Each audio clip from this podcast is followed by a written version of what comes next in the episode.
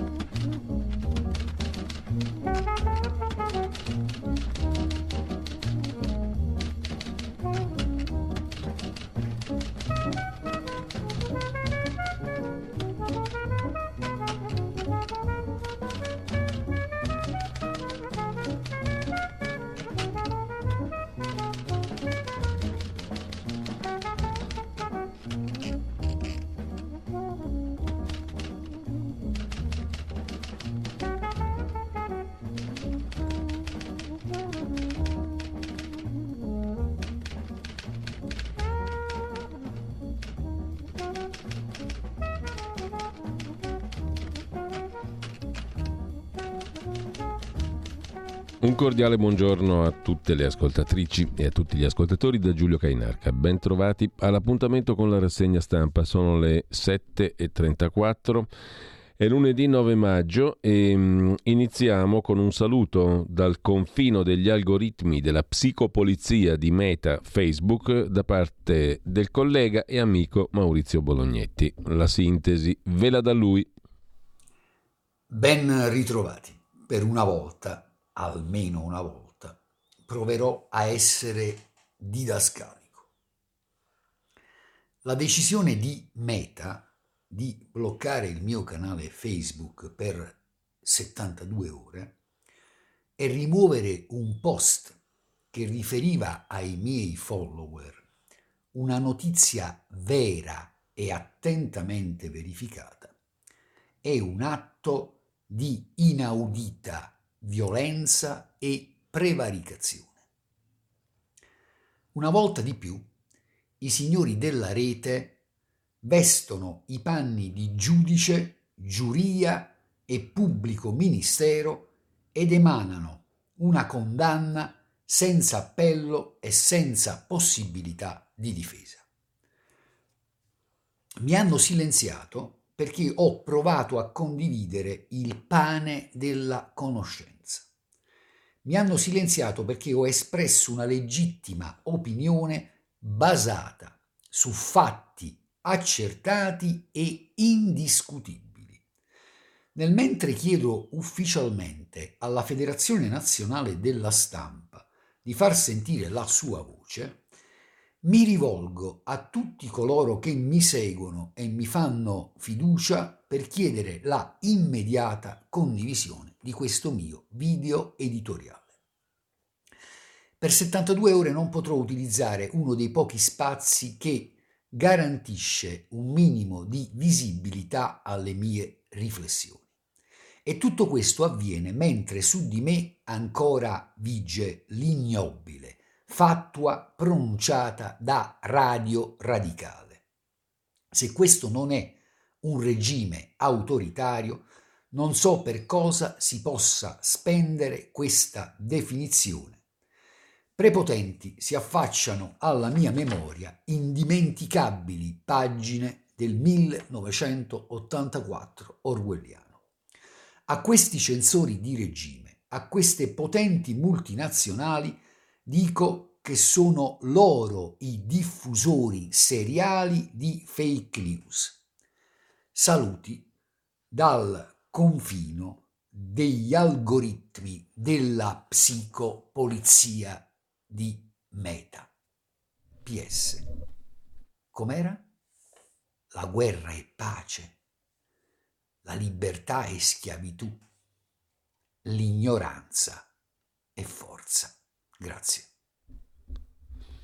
per aver raccontato di rischio trombosi vaccino Johnson Johnson, cosa pubblicata anche su, altri, su altre testate, ma ne riparleremo. Intanto andiamo a vedere come al solito, dopo aver ricordato il sito di radiolibertà.net, fate quello che volete del sito, tanto è a vostra disposizione, compresa la possibilità di sostenere la radio, se volete. Detto questo, vi ehm, ci diamo insieme un'occhiata alla prima pagina dell'agenzia ANSA. Il G7 unito contro Putin non deve vincere. Visite a sorpresa di Jill Biden, Trudeau e degli U2, i cantanti. Il gruppo omonimo, il gruppo omonimo, il gruppo degli U2, con Bono che ha cantato in in metropolitana, concerto nella metropolitana a Kiev, scrive ancora l'agenzia ANSA. C'è lo sport, Formula 1, Verstappen trionfa a Miami, poi la Ferrari di Leclerc, Serie A Milan, nuovo sorpasso sull'Inter in coda ai batticuore. La cronaca nera dal Friuli Venezia Giulia, Udine, anziana trovata morta, fermato vicino di casa che era ai domiciliari. Ieri pomeriggio era stato arrestato per evasione. Cresce il fronte pacifista, Draghi rilancia l'impegno nei negoziati. Sulle armi, inedito asse Salvini del Rio. Letta sulla Nato, disinformazione, dice il segretario del Partito Democratico. Per quanto concerne invece la questione dell'asse, adesso se si apre la notizia, bene, se no la passiamo in cavalleria. Eccolo qui, la prima pagina, il primo piano dell'agenzia ANSA di stamani sulla politica interna, mentre Mario Draghi si prepara a volare negli Stati Uniti per riaffermare la storica amicizia e il forte partenariato tra Roma e Washington, in Italia cresce il pressing del fronte, virgolette, pacifista che spinge per una soluzione negoziale alla guerra Mosca-Kiev e comincia ad esprimere perplessità proprio sulla posizione di Nato e Stati Uniti. Il Premier partecipa alla videoconferenza del G7 allargata al presidente dell'Ucraina Zelensky e in questa sede evidenzia la necessità di continuare a sostenere Kiev, di andare avanti col sesto pacchetto di sanzioni nei confronti della Russia e al contempo di fare ogni sforzo per aiutare a raggiungere il cessate il fuoco e dare nuovo slancio ai negoziati. La preoccupazione per il protrarsi del conflitto e la condanna per l'aggressione ingiustificata della Russia è il filo conduttore della riunione. Draghi parla anche di paesi poveri che rischiano la crisi alimentare e che il G7 deve continuare ad aiutare. Tra i partiti si allarga la discussione su cosa l'Italia possa fare per agevolare un processo negoziale, marcando alcune differenze anche rispetto a Stati Uniti e Regno Unito. Dopo il leader dei 5 Stelle Giuseppe Conte, che ha sollevato il tema della postura all'interno della Nato. Il nostro paese va a rimorchio o è partner e può dare un contributo? Ha chiesto Conte. È l'ex ministro PD del Rio a dire che il disarmo è l'unica logica. Il Premier dovrebbe dire a Biden che l'Italia fa la sua parte ma vuole promuovere un quadro di sicurezza senza delegarlo alla Nato. Posizione avvallata da Matteo Salvini. Biden abbassi i toni, basta guerra, Italia ed Europa siano mediatori e portatori di pace. Sotto i riflettori l'intervista del segretario generale della Nato Stoltenberg, nella quale Stoltenberg ha affermato che non sarà mai accettata l'annessione illegale della Crimea da parte di Mosca. Per Del Rio, le parole spese dall'Inghilterra o da chi pensa che la pace consista nel piegare Putin mostrano una grande irresponsabilità. L'ex presidente della Camera Boldrini auspica un impegno politico per uscire dal tunnel della guerra in Ucraina. Non sta alla Nato stabilire le condizioni negoziali, nessuna ingerenza, dice Boldrini. Più a sinistra il capogruppo di Leu alla Camera, Fornaro, sostiene che la Nato non può sostituirsi alla politica e alle istituzioni europee. A difendere Stoltenberg, il sottosegretario agli esteri della vedova di Più Europa, il segretario del PD Letta, che punta il dito contro la disinformazione.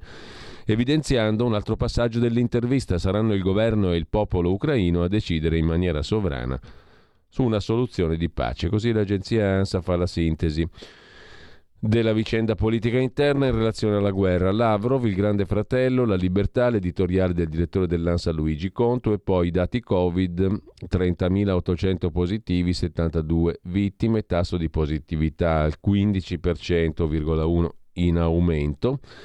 E ancora, eh, polemica sul Niuco schema 43, le famiglie delle vittime dicono siamo schifati, la replica della società, il nome della nuova società è per i numeri progressivi. Che cosa significa? Schema 43 come i morti nel crollo del ponte. Le parole sono pietre, scriveva Carlo Levi, ma può capitare che un numero diventi un macigno, cifra che se usate possono lasciare un segno per chi ha ferite che non si rimarginano come è successo ai familiari delle vittime del ponte Morandi quando hanno letto il nome della nuova società, la Newco, usata dai Benetton e il fondo Blackstone per lanciare l'OPA su Atlantia.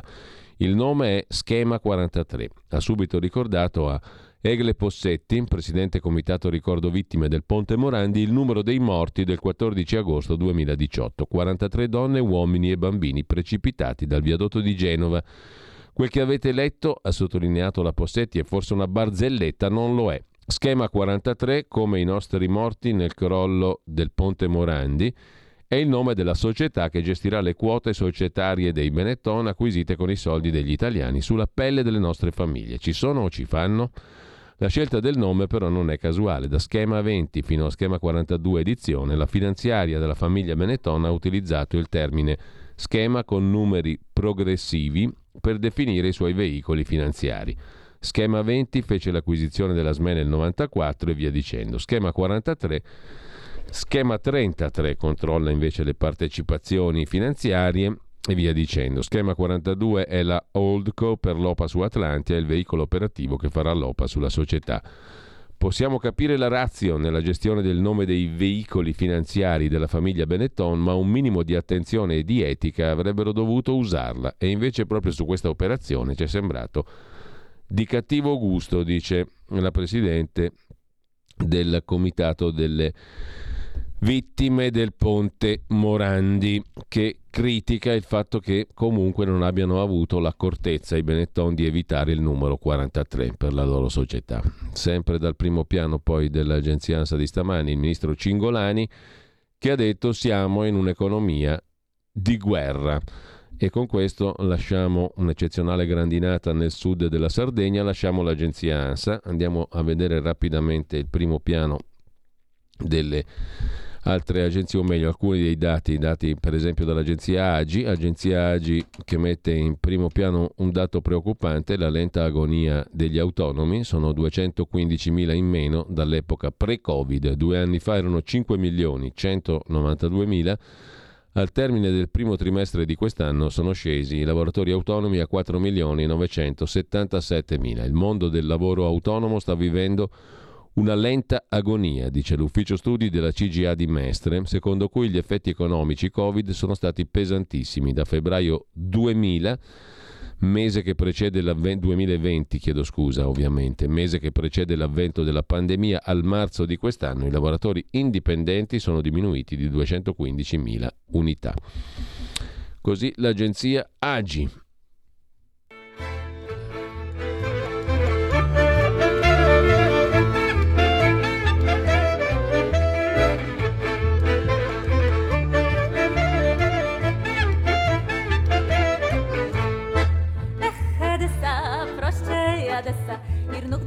ben kendim amatımaya Ehedese proşte yadese Irnuk dirvelik ben kendi görene bida Ehedese proşte yadese Прощайте, ребята, кричите все хура Мир волен зигдуен, виара буржуя Rieccoci qua, io saluto e do il buongiorno, ben trovato a Ugo Poletti, direttore di uh, Odessa Journal, in collegamento con noi appunto da Odessa. Buona giornata direttore, grazie. Buongiorno a voi, grazie. Allora, come al solito ti chiedo com'è la situazione perché tante cose le abbiamo sentite, lette viste in questi giorni, eh, anche in questo fine di settimana. Oggi si celebra il 9 maggio eh, la vittoria dell'Unione Sovietica contro i nazisti, in pompa magna come sempre, c'è tutto un apparato ideologico intorno a questa celebrazione che si è trascinato fino a noi, anzi che nutre la propaganda russa, ovviamente, sono attesi anche forse ehm, bombardamenti, mm, pioggia di missili, si è letto di tutto e di più, io ti chiedo di fare il punto come al solito con molto pragmatismo perché francamente di chiacchiere ne abbiamo fin sopra i capelli, detto in maniera molto elegante, no? Mm, visto che qua sì. ormai c'è anche una, guerra, una guerra verbale che credo che stia diventando insopportabile rispetto all'andamento della realtà o a quello che potrebbe essere l'approssimazione alla realtà. Ti chiedo appunto dal tuo punto di vista, direttore, di tenerci ancorati a terra e non alle chiacchiere. Eh, beh, il, il realismo per chi sta sotto le bombe è, è purtroppo un dovere Appunto. ed è una, una necessità. Eh, visto, visto, da qui dall'Ucraina, eh, visto anche con gli occhi eh, di, dei miei amici ucraini, il dibattito che, sen- che io riporto dall'Italia a volte sembra un po' surreale, a volte addirittura frivolo. Comunque Odessa da quando ci siamo lasciati venerdì mm. scorso, ha iniziato a essere, eh, a essere, investita da un attacco missilistico quotidiano e frequente. I nostri allarmi si sono incrementati, eh, la città è stata anche colpita di nuovo. Non ci sono vittime, ma eh, missili, insomma, ne abbiamo sentiti tanti, di botti, molti intercettati anche droni e quindi siamo sotto una pressione psicologica ancora più crescente eh, rispetto ai mesi passati. Forse l'annuncio di questo 9 maggio, forse i russi volevano farsi far sentire, eh, io devo dire che ho l'impressione che non sappiano cosa, cosa attaccare perché per esempio hanno continuato a buttare missili sulla pista dell'aeroporto che è stata danneggiata, quindi fondamentalmente è eh, un obiettivo ormai diciamo già raggiunto e comunque hanno colpito anche dei palazzi. Quindi in queste giornate io mi sono trovato spesso a dover eh, ritirarmi negli ambienti più interni della casa, il corridoio che è più riparato e due notti le abbiamo passate io e la mia compagna stagliati per terra a dormire qualche ora se riuscivamo perché abbiamo le nostre app sui telefoni che ci segnalano quando c'è un attacco in corso parliamo di attacchi non solo su Odessa ma su tutta la regione, quindi loro per prudenza tengono tutta la regione sotto allerta. Ecco. C'è ancora coprifuoco, no? Il coprifuoco oggi, proprio perché c'è eh, il 9 maggio, è stato esteso tutta la giornata, normalmente è solo di notte, solo dalle 10 di notte fino alle 5 del mattino, però proprio perché oggi è un giorno particolare, come lo era il 2 di maggio, che era la ricorrenza della strage di Odessa, anche oggi, essendo considerato dall'autorità militare un giorno molto delicato dove potrebbero esserci eh, provocazioni, hanno chiesto ai cittadini di stare a casa, quindi il coprifuoco è scattato da ieri notte, ieri, no, ieri sera alle 10, tutto oggi saremo chiusi in casa fino a eh, domani mattina. Quindi io ieri ho fatto la spesa, per rimanere realisti ho comprato alcune cose che non mm. avevamo, ma siamo tranquilli. Ecco, direttore, ehm, gli anni scorsi, il 9 di maggio, cosa accadeva solitamente? Tu sei lì da cinque anni, no? Non ci avevi raccontato. Il 9 maggio era una ricorrenza? Si celebrava in qualche modo no. anche lì? Qui, qui, no, perché diciamo eh, poteva essere una ricorrenza per alcuni nostalgici russi, mm. potevano esserci delle manifestazioni di gruppi sparuti che magari si radunavano di fronte a qualche monumento noi abbiamo un monumento importante nel parco Shevchenko, che si chiama così non per il calciatore, ma perché Shevchenko è anche un, un importante poeta nazionale. Poi Shevchenko è un nome qui molto diffuso. E c'è un parco con una, una stele dedicata ai caduti nel mare, quello è un po' il monumento dei caduti della città, quindi anche in questo, in questo, in questo posto, con una bella vista a supporto, eh, si radunavano gruppi con qualche fiore, con qualche ma, mh, manifestazioni diciamo lasciate al singolo, non organizzate in, eh, in, in pompa magna. Eh, però chiaramente questa è una ricorrenza molto più sentita a Mosca. Qui eh, una parte della città, eh, anche grazie al nuovo corso, sente quella vittoria come il ritorno dell'Unione Sovietica che domina l'Ucraina, quindi molti di questi riti molto cari all'Unione Sovietica qui si cercano di evitare. E quali sono i timori per la giornata di oggi, serpeggianti, condivisi da parte della popolazione e dei cittadini come te? Ma eh, direi che non c'è un, un, timore in particolare, eh, forse la città era molto più preoccupata il 2 di maggio, perché si sapeva e hanno trovato anche dei gruppi organizzati che avevano pre- preparato eh, vuoi dei manifesti, vuoi delle, chissà, volevano magari anche fare, si doveva soprattutto che mettessero qualche bomba da qualche parte. Ma devo dire che per la giornata di oggi è più l'interesse per vedere cosa succede a Mosca, sentire se ci sono delle dichiarazioni, se c'è un annuncio particolare, eh, la curiosità anche di capire cosa dire la propaganda di questa guerra, perché una vittoria certamente non la possono dichiarare, non so fino a che punto possono nascondere almeno 5 navi affondate e, almeno, e forse probabilmente due completamente danneggiate, nonché la sfilza di morti, soprattutto alti vertici dell'esercito, quindi l'esercito è il, più, il primo consapevole che sono di fronte a una, per ora, una disfatta militare, tattica. Eh, la curiosità è di vedere se il giorno di oggi sarà un pretesto per fare un annuncio particolare per una svolta in questa guerra, per una, un indirizzo alla nazione.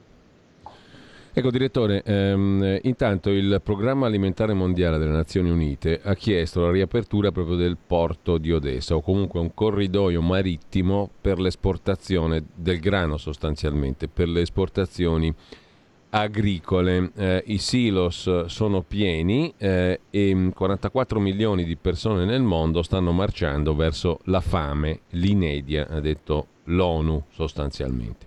Ha commentato anche il eh, vice ministro ucraino della politica agraria e dell'alimentazione Vysotsky i paesi importatori di prodotti agricoli dall'Ucraina, in particolare Medio Oriente e Africa, non possono fare a meno delle nostre esportazioni, che non possono essere sostituite da forniture dalla Russia o da qualsiasi altro esportatore. Insomma, c'è una questione del grano che riguarda in particolare Medio Oriente e Africa, ma non solo. Abbiamo fornito, dice ancora il Vice Ministro, il 10% delle esportazioni mondiali di grano, oltre il 50% di olio di girasole e il 15-20% di orzo. L'Ucraina ha esportato 50 milioni di tonnellate in media di prodotti agricoli, in anni record anche 65 milioni di tonnellate. Trovare un'alternativa a questi volumi non è possibile nei prossimi 3-5 anni. C'è una questione grano allora, no? E fame e fame sì. e inedia. Eh, c'è una questione, diciamo, non solo grano, molto anche mais e, mm, e semi di girasole. Sono questi i tre grossi, i tre re delle esportazioni agricole ucraine. Ed è vero, qui sta succedendo una cosa mh, mm, che adesso sta venendo a fuoco, alcuni strateghi locali lo stanno dicendo, cioè la crisi, eh, la guerra, il conflitto russo-ucraino si sta scaricando in maniera pesante sul Medio Oriente, mm. perché l'Egitto in primis, ma anche altri paesi, eh, abbiamo visto le primavere arabe sono nate da delle questioni di, eh, interne, economiche, di carenza di, di, approvvigionamento alimentare. Bene, si sta ricreando uno scenario di questo genere. I porti ucraini sono pieni di queste, sono pieni di queste navi che non possono consegnare queste derrate alimentari. Ci sono delle, alcune compagnie marittime stanno cercando di farle arrivare al porto di Costanza, che, che, è Romania, che è sempre sul Mar Nero, ma non ci sono collegamenti ferroviari sufficienti per poter caricare tutte queste derrate sul treno e farle arrivare a Costanza. Più facili sono i collegamenti dal, dai porti di Odessa al Baltico, lì ci sono delle, delle, delle linee ferroviarie già eh, collaudate da tempo, per cui sarà facile mandare parte di questo export eh, sui porti eh, polacchi o eh, lituani o lettoni, però mh, la crisi rimane e questo è un problema molto grosso. L'altro problema sempre che riguarda il Medio Oriente, eh, ci hanno informato di, spost- spostamenti militari delle restanti truppe russe che si trovavano in Siria. Sappiamo che la Russia è impegnata in Siria da diversi anni con eh, un contingente, un contingente di circa 6.000 uomini, non sono tantissimi, e c'è anche una base della marina russa importante per il Mediterraneo strategica. Ecco, parte di queste truppe, anzi quasi, mh, mm, si parla di parte o, o quasi completamente ritiro verso eh, la Russia, verso probabilmente non, non, tutti verso l'Ucraina, magari per guarnire il fronte del nord, però attenzione, questo significa che eh, togli, è come togliere da una torre, un mattone alla base, alla fondamento e la torre tende a crollare perché chi occuperà quegli spazi? Questo porta degli shock nel conflitto interno siriano, quindi attenzione, il Medio Oriente si sta surriscaldando a causa di questa crisi.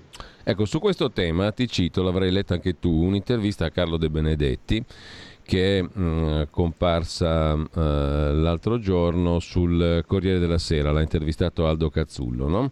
eh, lo storico editore, ex editore di Repubblica, dice che carestia e fame in Nord Africa e in larga parte dell'Africa australe saranno uno dei frutti di questa guerra che si sovrappone a una recessione molto severa, una guerra assurda e senza senso, dice peraltro.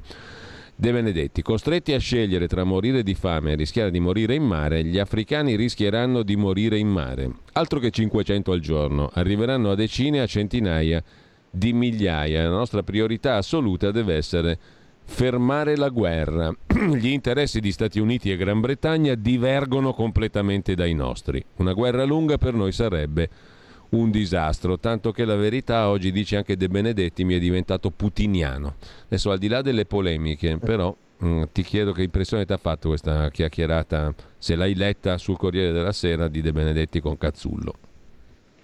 Beh, allora, è comunque una riflessione che ha dei fondamenti, perché l'abbiamo appena detto, questa guerra sta creando degli shock molto forti in Medio Oriente ed è il modo, il modo in cui è un'arma, è un'arma, cioè, qui, c'è, qui c'è lucidità, attenzione. Mm.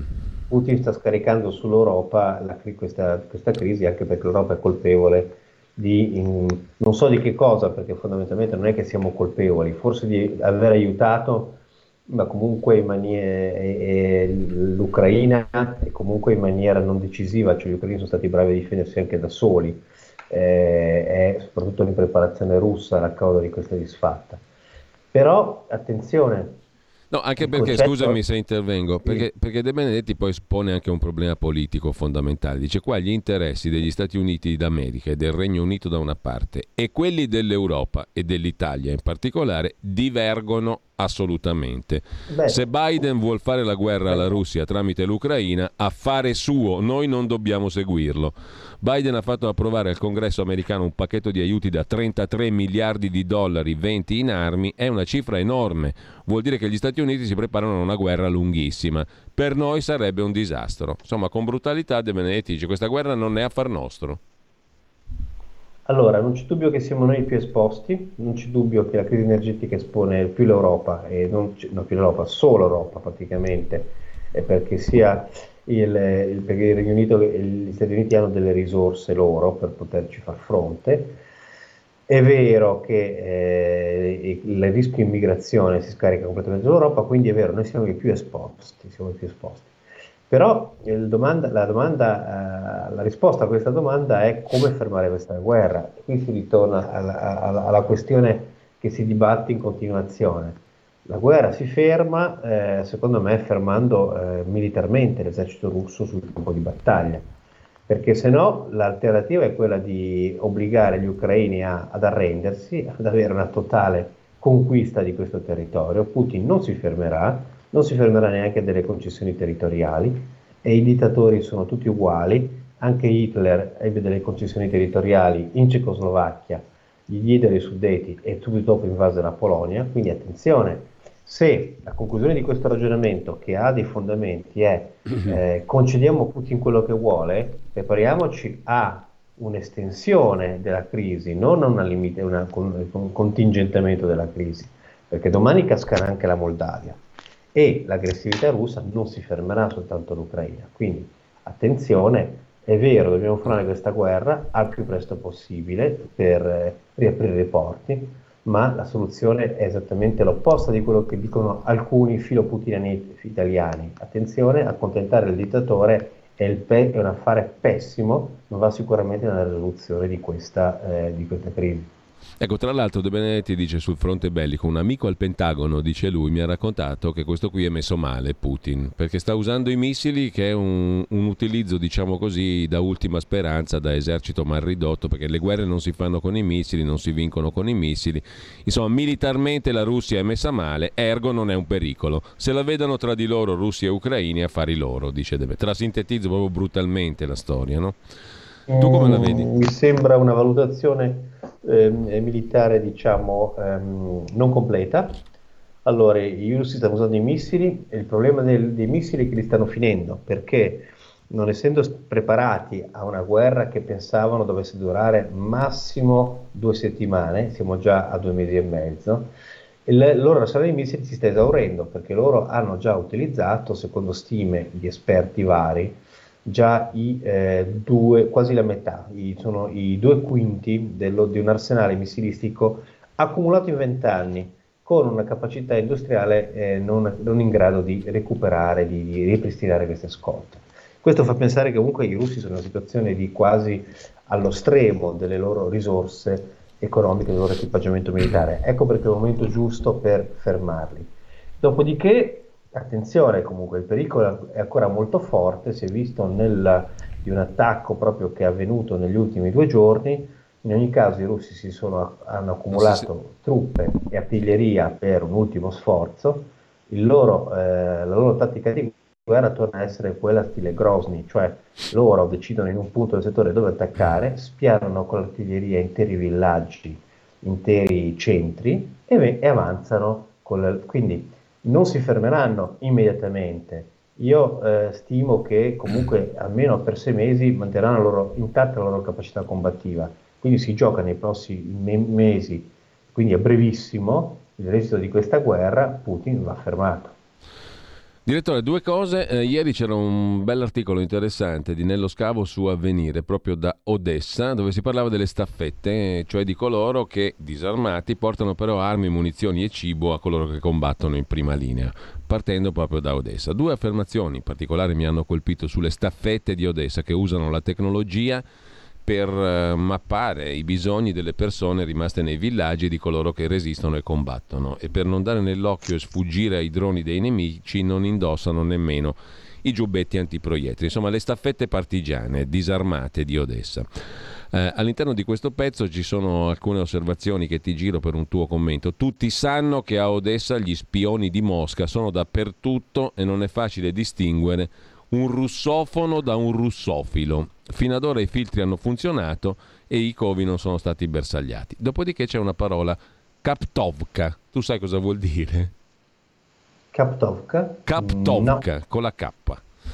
Perché ci racconta il collega di Avvenire che mh, mm, si mh, mm, hanno escogitato le staffette un loro lessico cifrato. Parlano sempre di Kaptovka, ma solo a pochi è consentito sapere cosa intendono davvero. Ma naturalmente noi non vogliamo svelare. Farò... No, no, farò una ricerca e la risposta la darò quando ci rivedremo mercoledì. Sempre perché... che non si violi qualcosa di riservato, ovviamente. Mm. Perché ah, sempre... no, vabbè, sono sicuro che eh, chiedo in redazione, magari che ora la conoscono, a me, a me è, è sfuggita.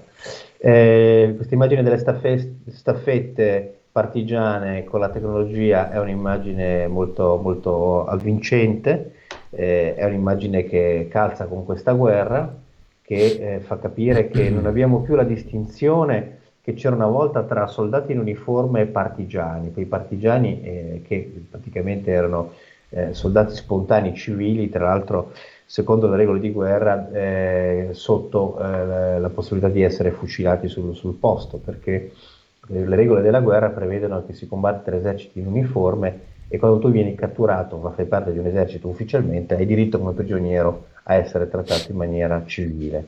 Se invece sei un civile, vieni catturato mentre fa un'azione di guerra, ma tu non sei titolato, allora sei un partigiano. Questa è la vecchia distinzione.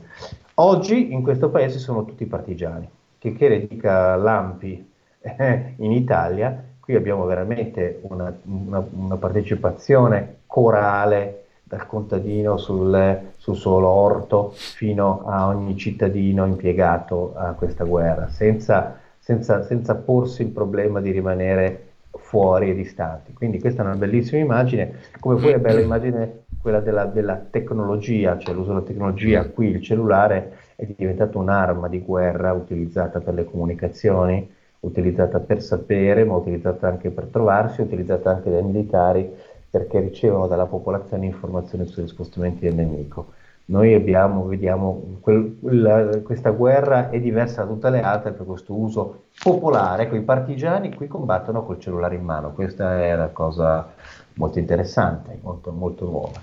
Ehm, la seconda cosa che hai detto non me la ricordo. Kaptovka eh, è la parola con cui ci siamo lasciati. La, la, la, la, scopriremo. Comunque, assolut- prometto, prometto che vi svelerò questo mistero. Allora, io intanto ringrazio Ugo Poletti, come sempre, direttore dell'Odessa Journal, da Odessa in diretta. Mm, direttore, se ti va bene, teniamo il passo del mercoledì. Del sì. mercoledì. Benissimo, mercoledì alle 7.45. Intanto buona settimana comunque. E, grazie. Eh, grazie a Ugo Poletti, in bocca al lupo, buona giornata. Grazie. Stai ascoltando Radio Libertà. La tua voce libera, senza filtri né censura. La tua radio.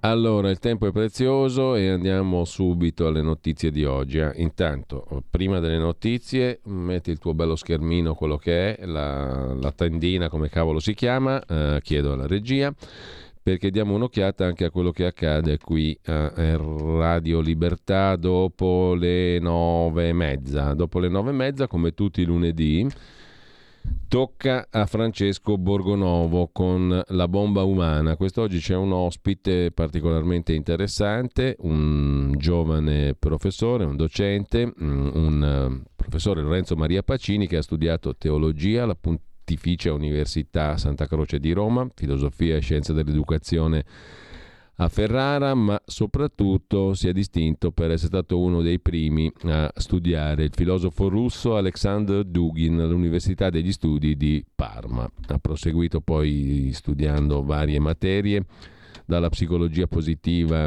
al mindfulness, alla gestione emotiva, alla medicina psicosomatica presso la Scuola Italiana di Naturopatia, curriculum molto eclettico, ma soprattutto appunto torna buono perché è uno degli esperti del pensiero di Dugin. Mm? Il quarto, um, il quarto, um, la quarta teoria politica di Dugin che è considerato uno degli ideologi di Putin, ormai lo sapete. Dal 2021 è professore di filosofia politica presso Unidolomiti di Belluno e la Libera Accademia degli Studi, Istituto di Neuroscienze Dinamiche Eric Fromm di Bellinzona.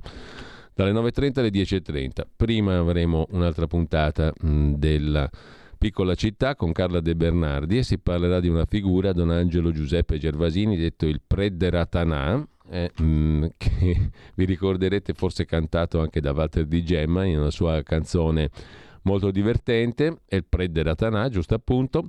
Anche lui è protagonista del cimitero monumentale di Milano. E poi cos'è che abbiamo ancora nella giornata? Oltre la pagina alle 10.40 con Pierluigi Pellegrin, Francesco Giubilei, editore, saggista. In Europa conviene essere una mosca con la M minuscola anziché un essere umano. La sessione plenaria della conferenza sul futuro dell'Europa ha prodotto un documento con 49 proposte programmatiche.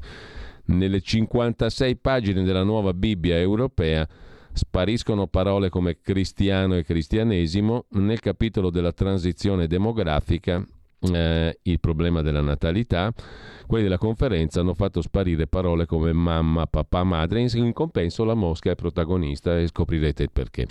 Alle 11.05 con Luigi Mascheroni si parla invece di un libro che è stato appena ripubblicato, L'uragano Cefis, scritto da Fabrizio De Masi, uno pseudonimo, edito da Effigie, era uscito nel 1975 riapparso per incanto alla Fiera del Libro Antico a Milano nel 2010 e ricomparso adesso edito appunto da Effigie Edizioni. La figura di Cefis, quella di Mattei, quella di Pasolini, i misteri d'Italia, una serie di questioni molto interessanti dietro questo libro di cui si parlerà appunto stamani con Luigi Mascheroni che lo ha recensito su Il Giornale alle 11.05, alle 11.35 la terza pagina con Matteo Fais il nuovo femminismo e questo è il eh, succo della mattinata. Dopodiché, come sempre, avrete modo di seguire Semivarin con il focus sui territori, quello è il punto mh, mm, di interesse centrale della rubrica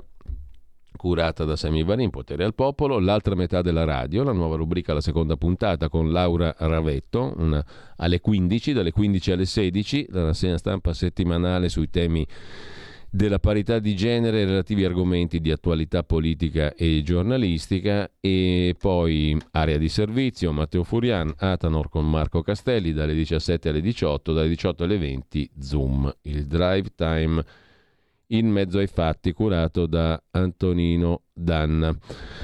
Eh, e stasera si parlerà di Europa, così com'è non va, bisogna ripensarla, ne parla Antonino Danna con Alessandro Panza, eurodeputato. Il senatore Alberto Bagnaia è in trasferta in quel di Como alla presentazione del manuale teorico e pratico al bilancio dell'Unione Europea, finanziamenti comunitari e il PNRR insieme a Claudio Borghi Aquilini e Antonio Rinaldi. Ci collegheremo con Como giusto appunto in serata. Eh, con ciò ehm, e come ogni lunedì a domanda risponde l'avvocato Claudio De Filippi che espone i casi del diritto rispondendo anche alle domande degli ascoltatori. A domanda risponde zoom chiocciolagmail.com.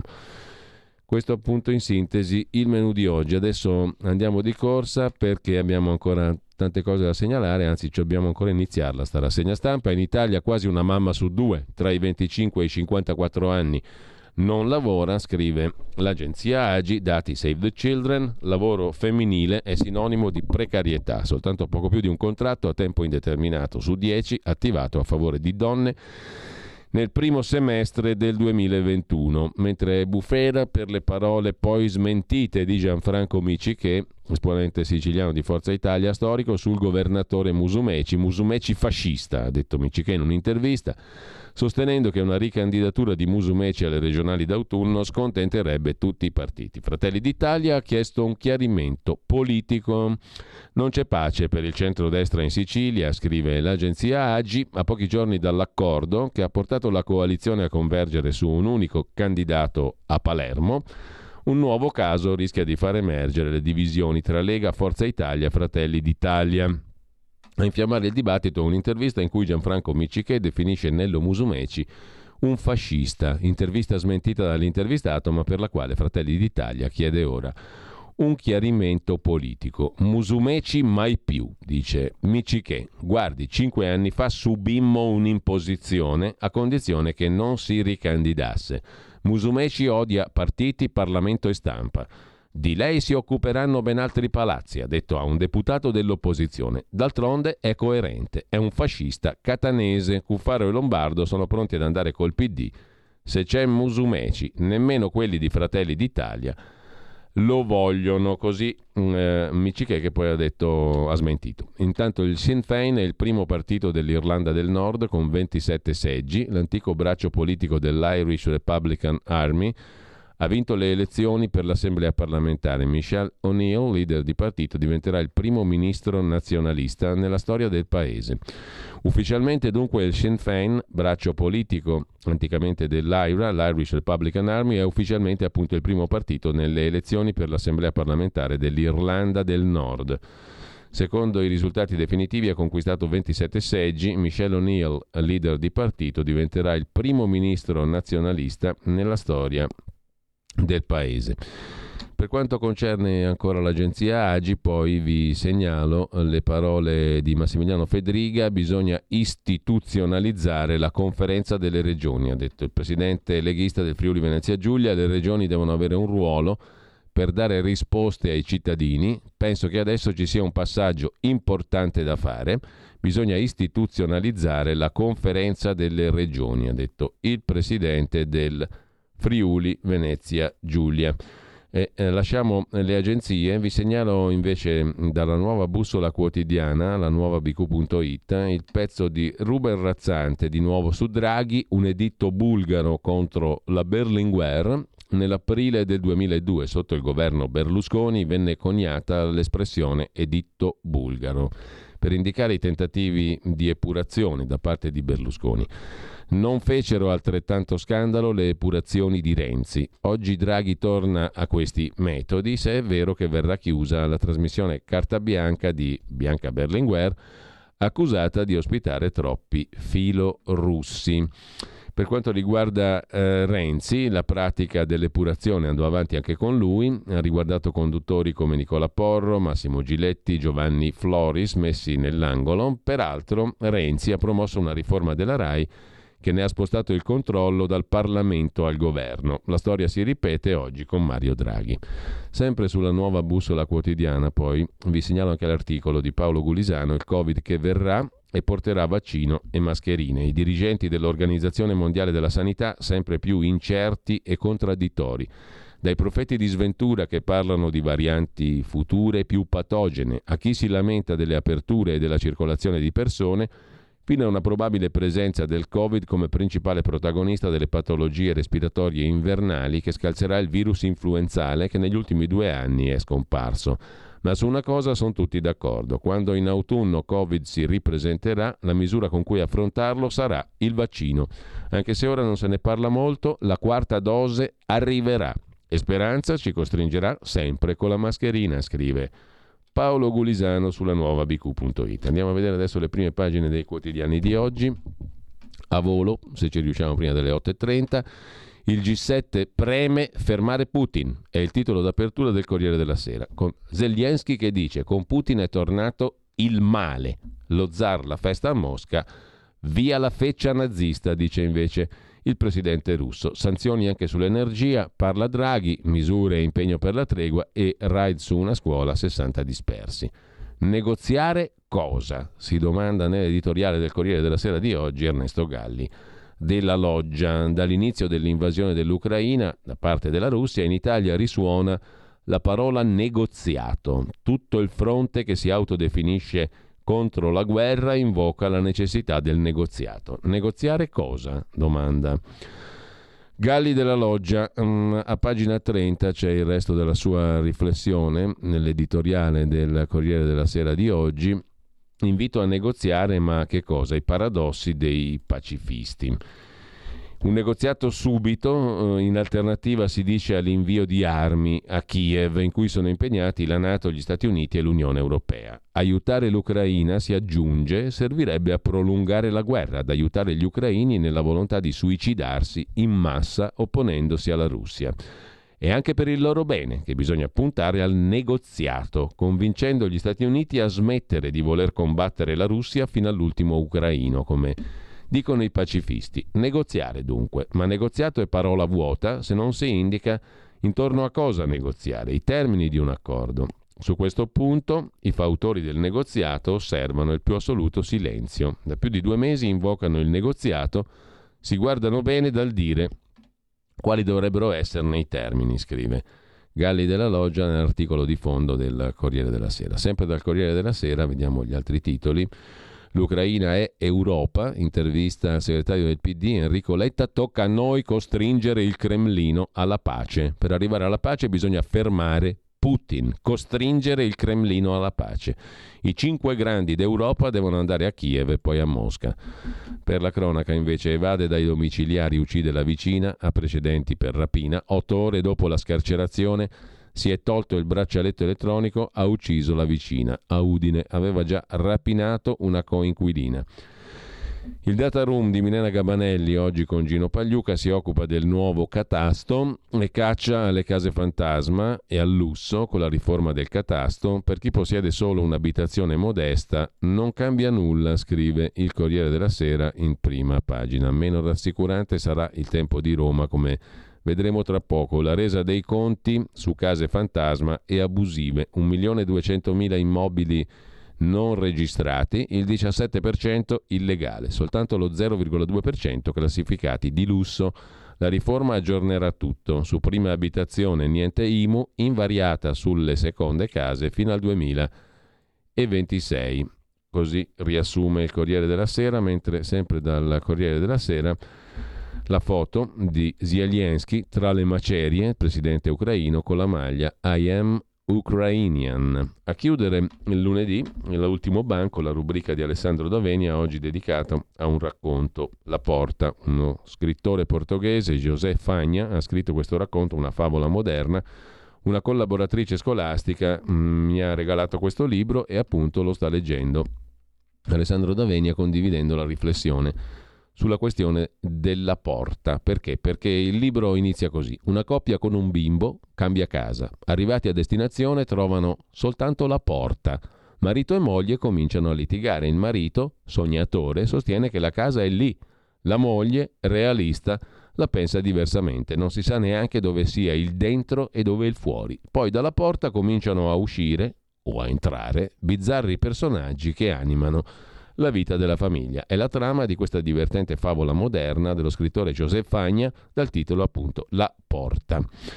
Ho lasciato il piccolo libro sul comodino e una sera ho cominciato a leggerlo e sono stato catapultato, scrive Davenia, nel mondo delle favole. L'essenziale qui è rivelato attraverso il realismo simbolico. Qual è il fondamento di una casa? La porta, il confine tra dentro e fuori, chi entra e chi esce tanto che per gli antichi romani esisteva un dio custode delle porte e il termine per porta, foris, da cui i fori romani, porte di ingresso, indicava la soglia tra fuori, che viene appunto da foris, e dentro la casa. Chi viene da fuori è forestiero, uscito dalla foresta, spazio pericoloso, dal quale ci salva la porta di casa. Ma quale casa? domanda Davenia. Le favole sono piene di porte speciali, perché anche nella realtà ogni porta lo è.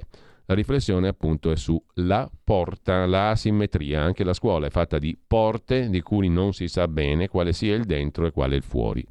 Attorno a noi tutte quelle che apriamo configurano la nostra casa nel mondo, le nostre relazioni autentiche il concetto di porta che lasciamo dalla prima pagina del Corriere della Sera, se no ci perdiamo in filosofismi e in psicologismi, inutili naturalmente per vivere. Lasciamo il Corriere della Sera, andiamo alla prima pagina di Repubblica. Anche qui c'è la foto di Zelensky. I am Ukrainian, il giorno della memoria, posta un video Zelensky e ribalta l'accusa di Putin, russi come fanatici nazisti. Il G7 sfida Putin, uniti contro il Cremlino, nuove sanzioni, intesa sul blocco energetico russo, inviati altri aiuti militari.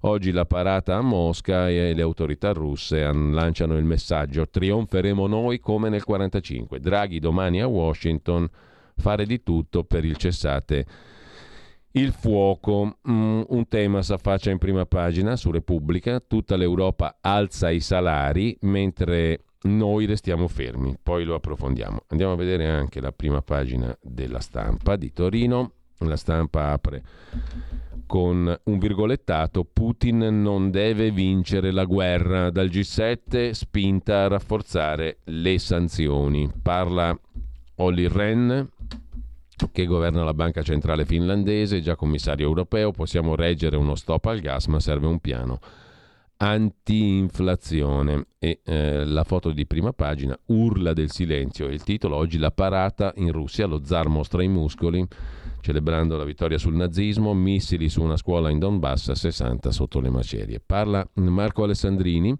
in prima pagina sulla stampa 50 anni un ricordo suo papà Emilio magistrato fu ucciso dalle brigate rosse nel 79 ci sono reminiscenze di insidie alla democrazia. Troppe tensioni sociali, dice il figlio del giudice Alessandrini. Temo gli anni di piombo. E poi abbiamo assistito a cambiamenti straordinari. Le elezioni in Irlanda del Nord sono un enorme cambiamento politico. Ci vorrà tempo per assorbirlo, dice la scrittrice irlandese Catherine Dunn. Mai più aira e terrorismo, i giovani con il Sinn Féin. Il comandante dell'Azov mm, dice che l'Ucraina ci ha abbandonati e poi ancora Draghi che vola a Washington, questo l'abbiamo già visto, e anche le gambe di Sharon Stone 30 anni dopo. Il web ha ucciso il desiderio, ma le gambe di Sharon Stone, scrive Asia Neumann Dayan, non sono invecchiate di un giorno. E così, consolati e rinfrancati, andiamo a vedere la prima pagina della verità. La verità di Maurizio Belpietro apre con Kiev che combatte per conto della Nato, il pezzo del direttore. L'arroganza con cui il segretario generale Stoltenberg, senza averne la competenza, ha stroncato le aperture di Zelensky, fa cadere l'ultimo velo di ipocrisia. Per fermare questa follia bisogna smettere di spedire armi. Do- domani Draghi avrà il coraggio di dirlo a Biden? Ormai non ci sono più dubbi, è una guerra per procura tra Russia e Stati Uniti, scrive il direttore della Verità, Belpietro. L'Ucraina sta combattendo per conto della Nato. Draghi dica a Biden che è ora di fermarsi. Le parole del segretario dell'Alleanza Atlantica Stoltenberg rivelano che si tratta di un conflitto per procura. Draghi spiegherà agli Stati Uniti che noi non ci stiamo. Anche Bergoglio, pur criticando la brutalità di Putin, ha stigmatizzato l'abbaiare, ha detto il Papa, dell'alleanza alle porte della Russia. Mattarella impose il silenzio sui jet italiani fatti decollare per bombardare Belgrado. Difficile che oggi la sua linea sia diversa, scrive Maurizio Belpietro. Il vice direttore della Verità Borgonovo invece si occupa Colpo di scena di Carlo De Benedetti, anche lui è putiniano, la tessera numero uno del PD. De Benedetti, intervistato sul Corriere della Sera, sul conflitto dice cose piene di buonsenso. Adesso la sinistra lo attaccherà? Panico a sinistra, De Benedetti pro Putin. L'ingegnere si fa intervistare dal Corriere della Sera e gela i progressisti con l'elmetto. Dice De Benedetti a Cazzullo che lo intervista, gli interessi di Stati Uniti e Gran Bretagna divergono completamente dai nostri. Una guerra lunga per noi sarebbe un disastro. Il PD ora darà del filo russo anche a Carlo De Benedetti e sempre dalla prima pagina della verità l'Unione Europea sa decidere solo come buttare i soldi e ancora stallo sul petrolio per il sesto pacchetto di sanzioni contro Mosca in compenso a Bruxelles si sono lanciati in costose iniziative di autopromozione in vista delle elezioni che si terranno tra due anni, scrive la verità a centro pagina. Le interviste del lunedì le vediamo dopo.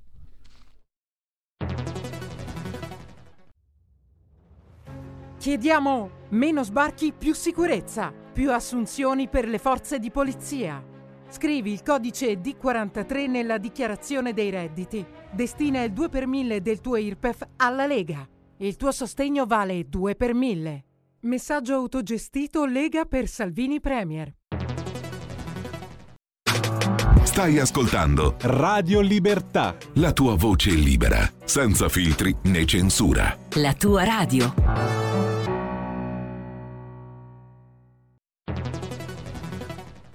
La radio è sempre di più ovunque. Io la radio la ascolto in auto con tutti i nuovi programmi, perché ho la radio DAB. E tu? Io al lavoro ascolto la radio dal mio computer. E tu? Io a casa l'ascolto dalla mia TV. E tu? Io l'ascolto dal mio telefonino, con Radio Player, l'app delle radio italiane. E tu? Io la radio l'ascolto con lo smart speaker. Oggi 35 milioni di italiani ascoltano la radio così. E tu?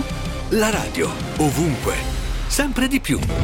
Anche Radio Libertà è su Radio Player Italia.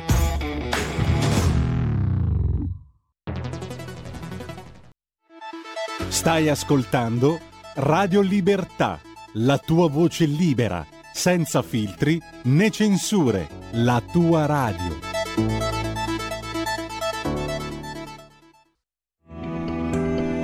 Il meteo.it presenta le previsioni del giorno.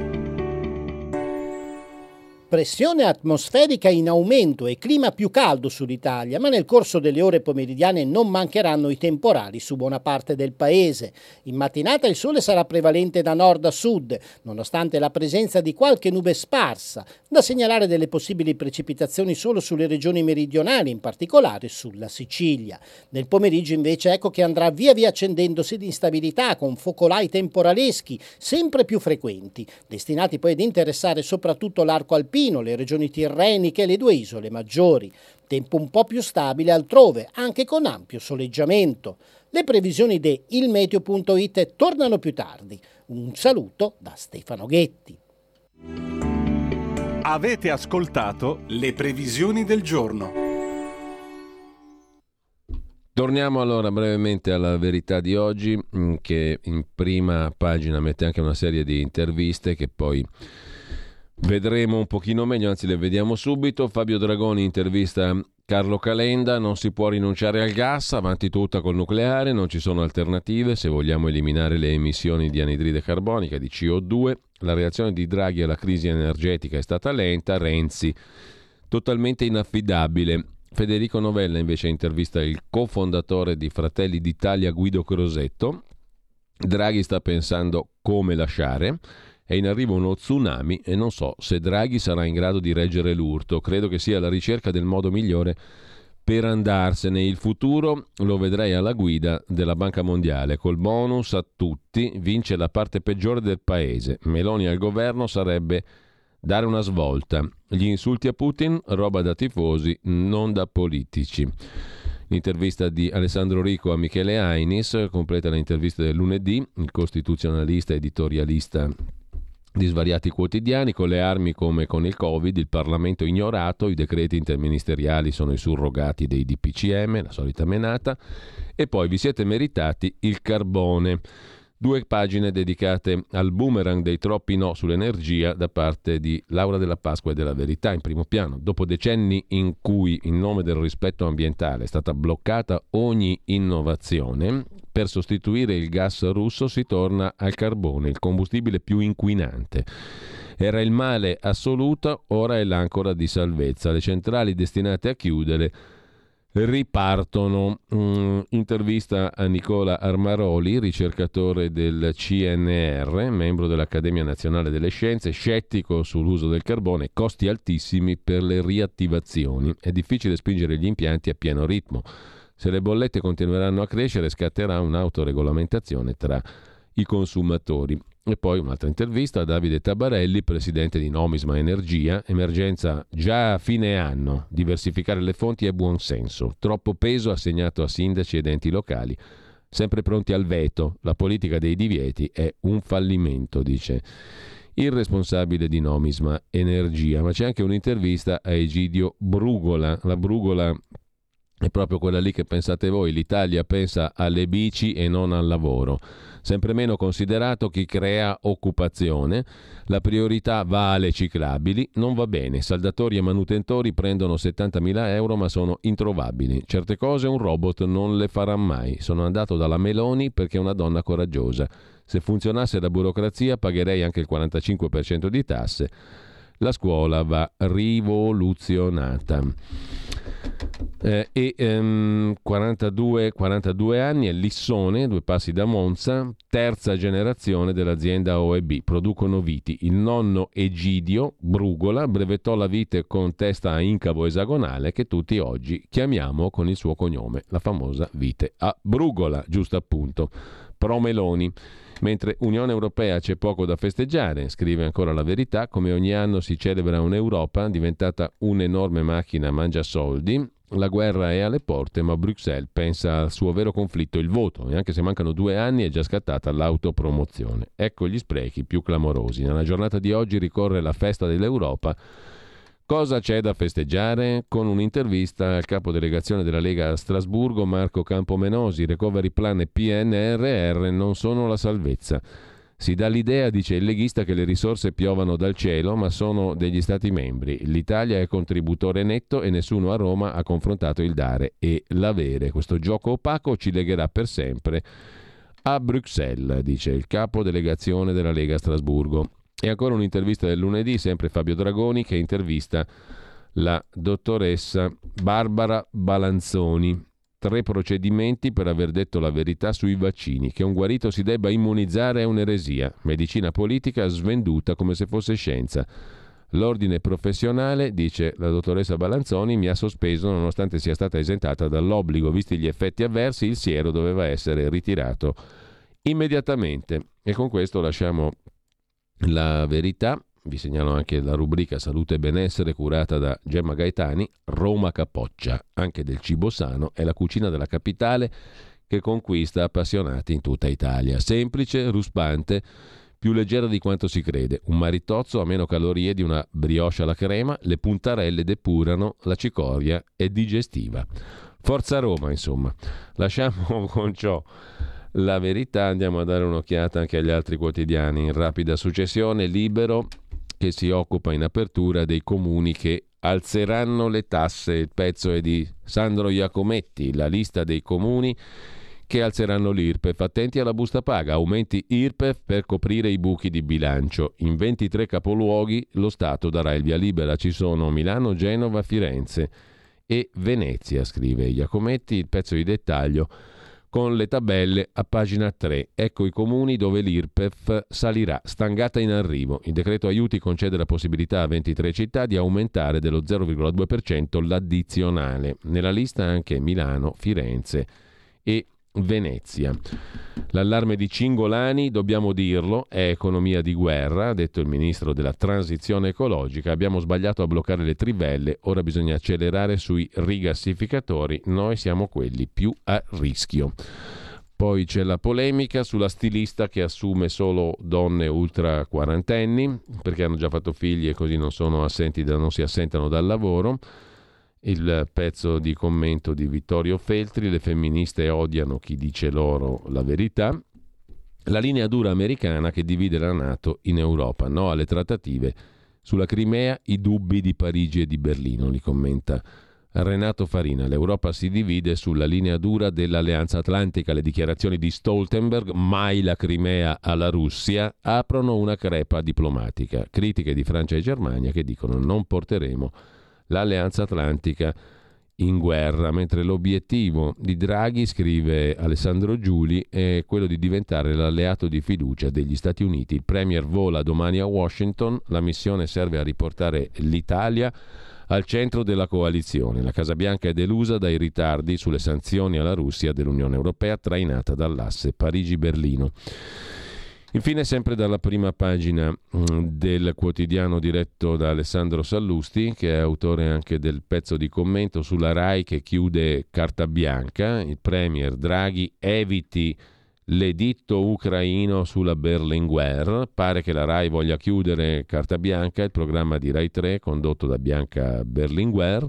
La decisione non sarebbe legata ai risultati di ascolto, buoni, ma alle eccessive libertà politiche che la conduttrice si è presa rispetto alla sinistra di governo sul tema guerra in Ucraina e lo spazio concesso al professor Orsini, nemico dell'Occidente, accusato di essere filo putiniano.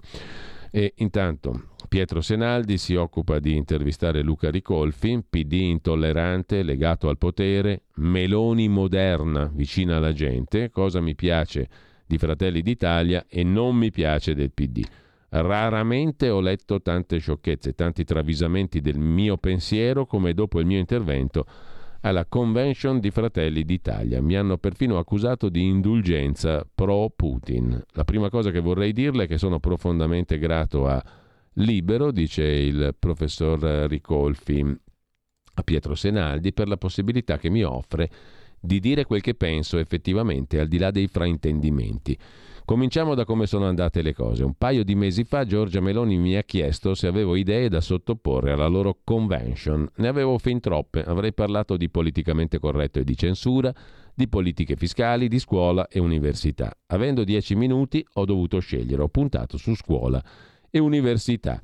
Mi stuzzicava l'idea di esporre la pars construens del discorso che da anni Paola Mastrocola e io facciamo sui problemi dell'istruzione, della trasmissione del patrimonio culturale. La pars destruens sta nel nostro libro Il danno scolastico. La scuola riserva culturale della sinistra in Italia, dove ha fallito. Le riforme democratiche progressiste dal 2000 specialmente hanno fallito su tutta la linea, dice Ricolfi, perché l'abbassamento del livello di studi, perseguito in nome dell'inclusione, ha prodotto esclusione, dispersione e diseguaglianze.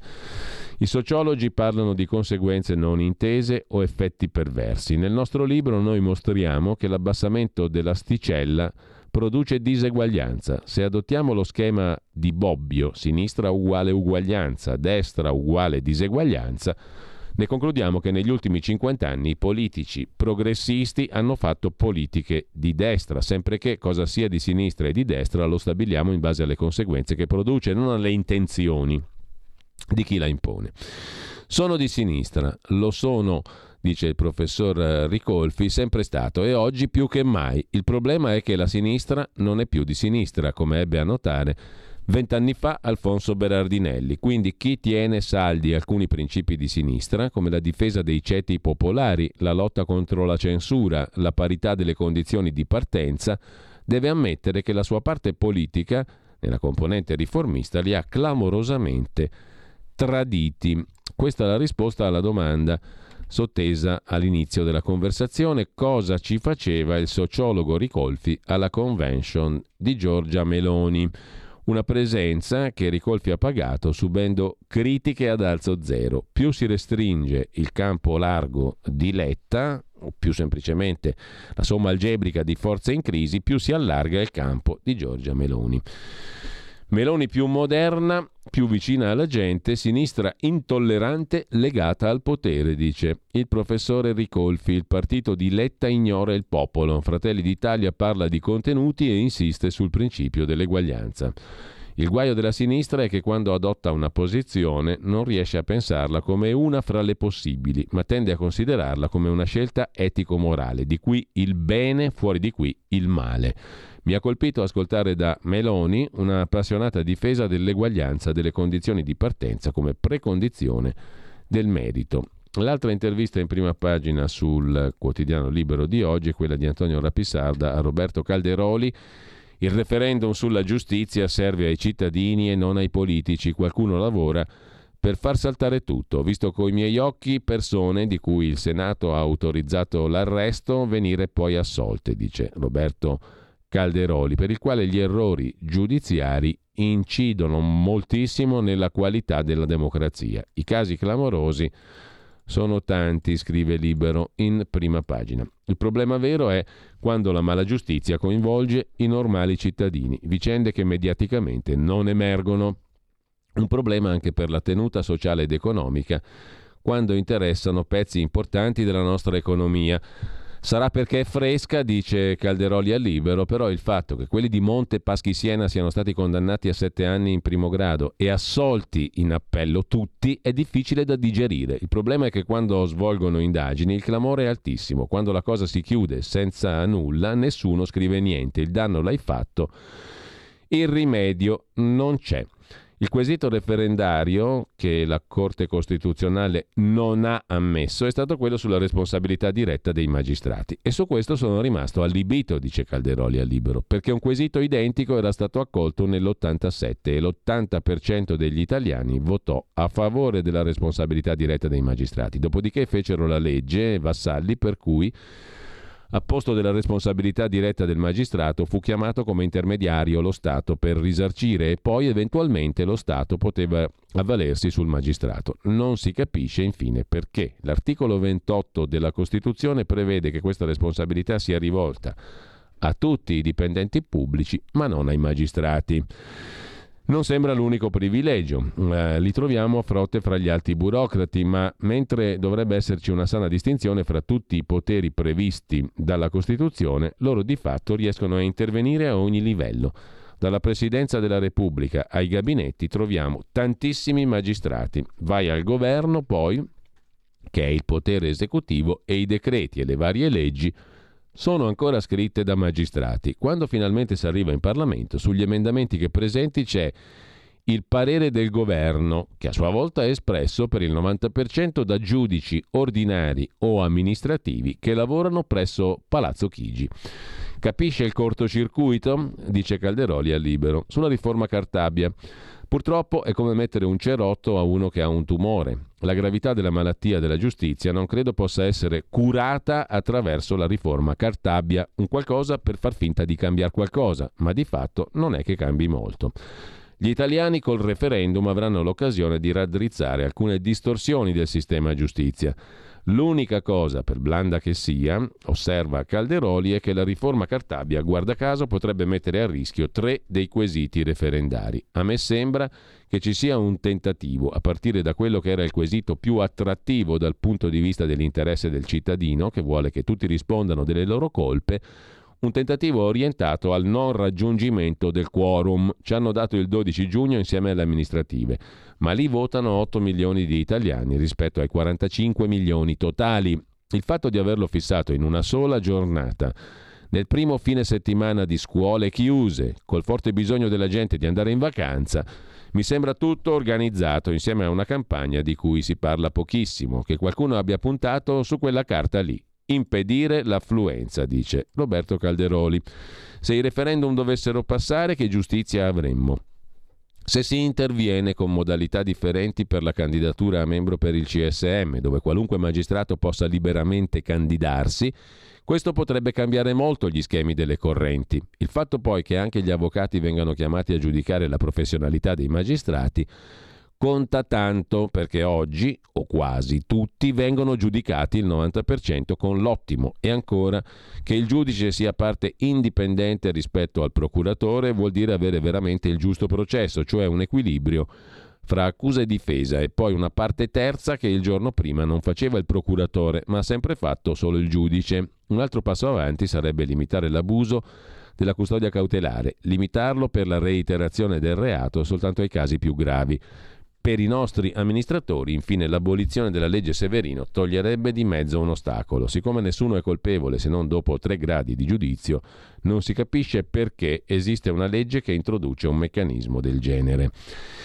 Infine, osserva eh, Libero, a 30 anni da Tangentopoli ci siamo ritrovati il sistema raccontato da Palamara. Credo che quel libro abbia svelato, conclude Calderoli, tante cose alla luce delle quali si capisce di più come siano andate tante vicende legate alla giustizia.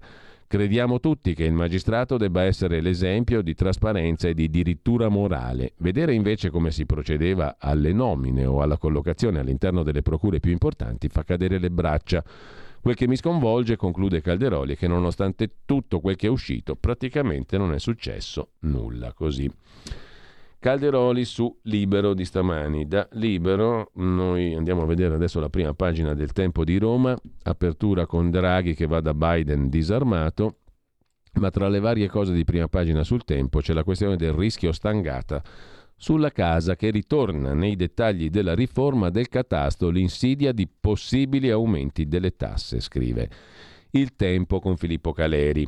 Nuovo catasto con sorpresa. Il meccanismo del doppio valore di estimo, storico e adeguato al mercato, può spingere i sindaci a fare cassa dal 2026 nell'accordo tra Draghi e il centrodestra per la delega fiscale le insidie di una stangatina sulla casa, le indiscrezioni sulle trattative per raggiungere un accordo tra centrodestra e governo sulla riforma del catasto parlano di un'insolita insistenza dei Draghi Boys, in particolare il capo di gabinetto della presidenza del Consiglio Funiciello, con la supervisione di Francesco Giavazzi, consigliere economico di Draghi, per inserire nel testo finale la previsione dell'accostamento, accanto alla rendita catastale, di un altro valore calcolato secondo i criteri del decreto 138 del 98. Una pressione sospetta che induce retropensieri.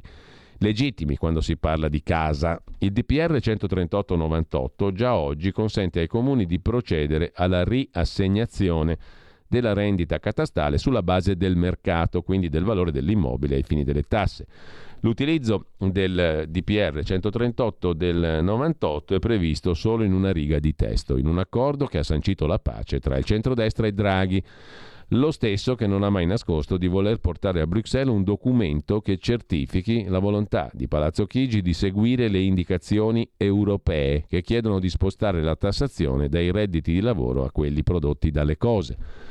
Poche parole che hanno evitato alla maggioranza di evitare la frattura insanabile, al centrodestra di annunciare lo stop all'aumento della tassazione sulla casa, a Draghi di portare uno scalpo all'Unione Europea.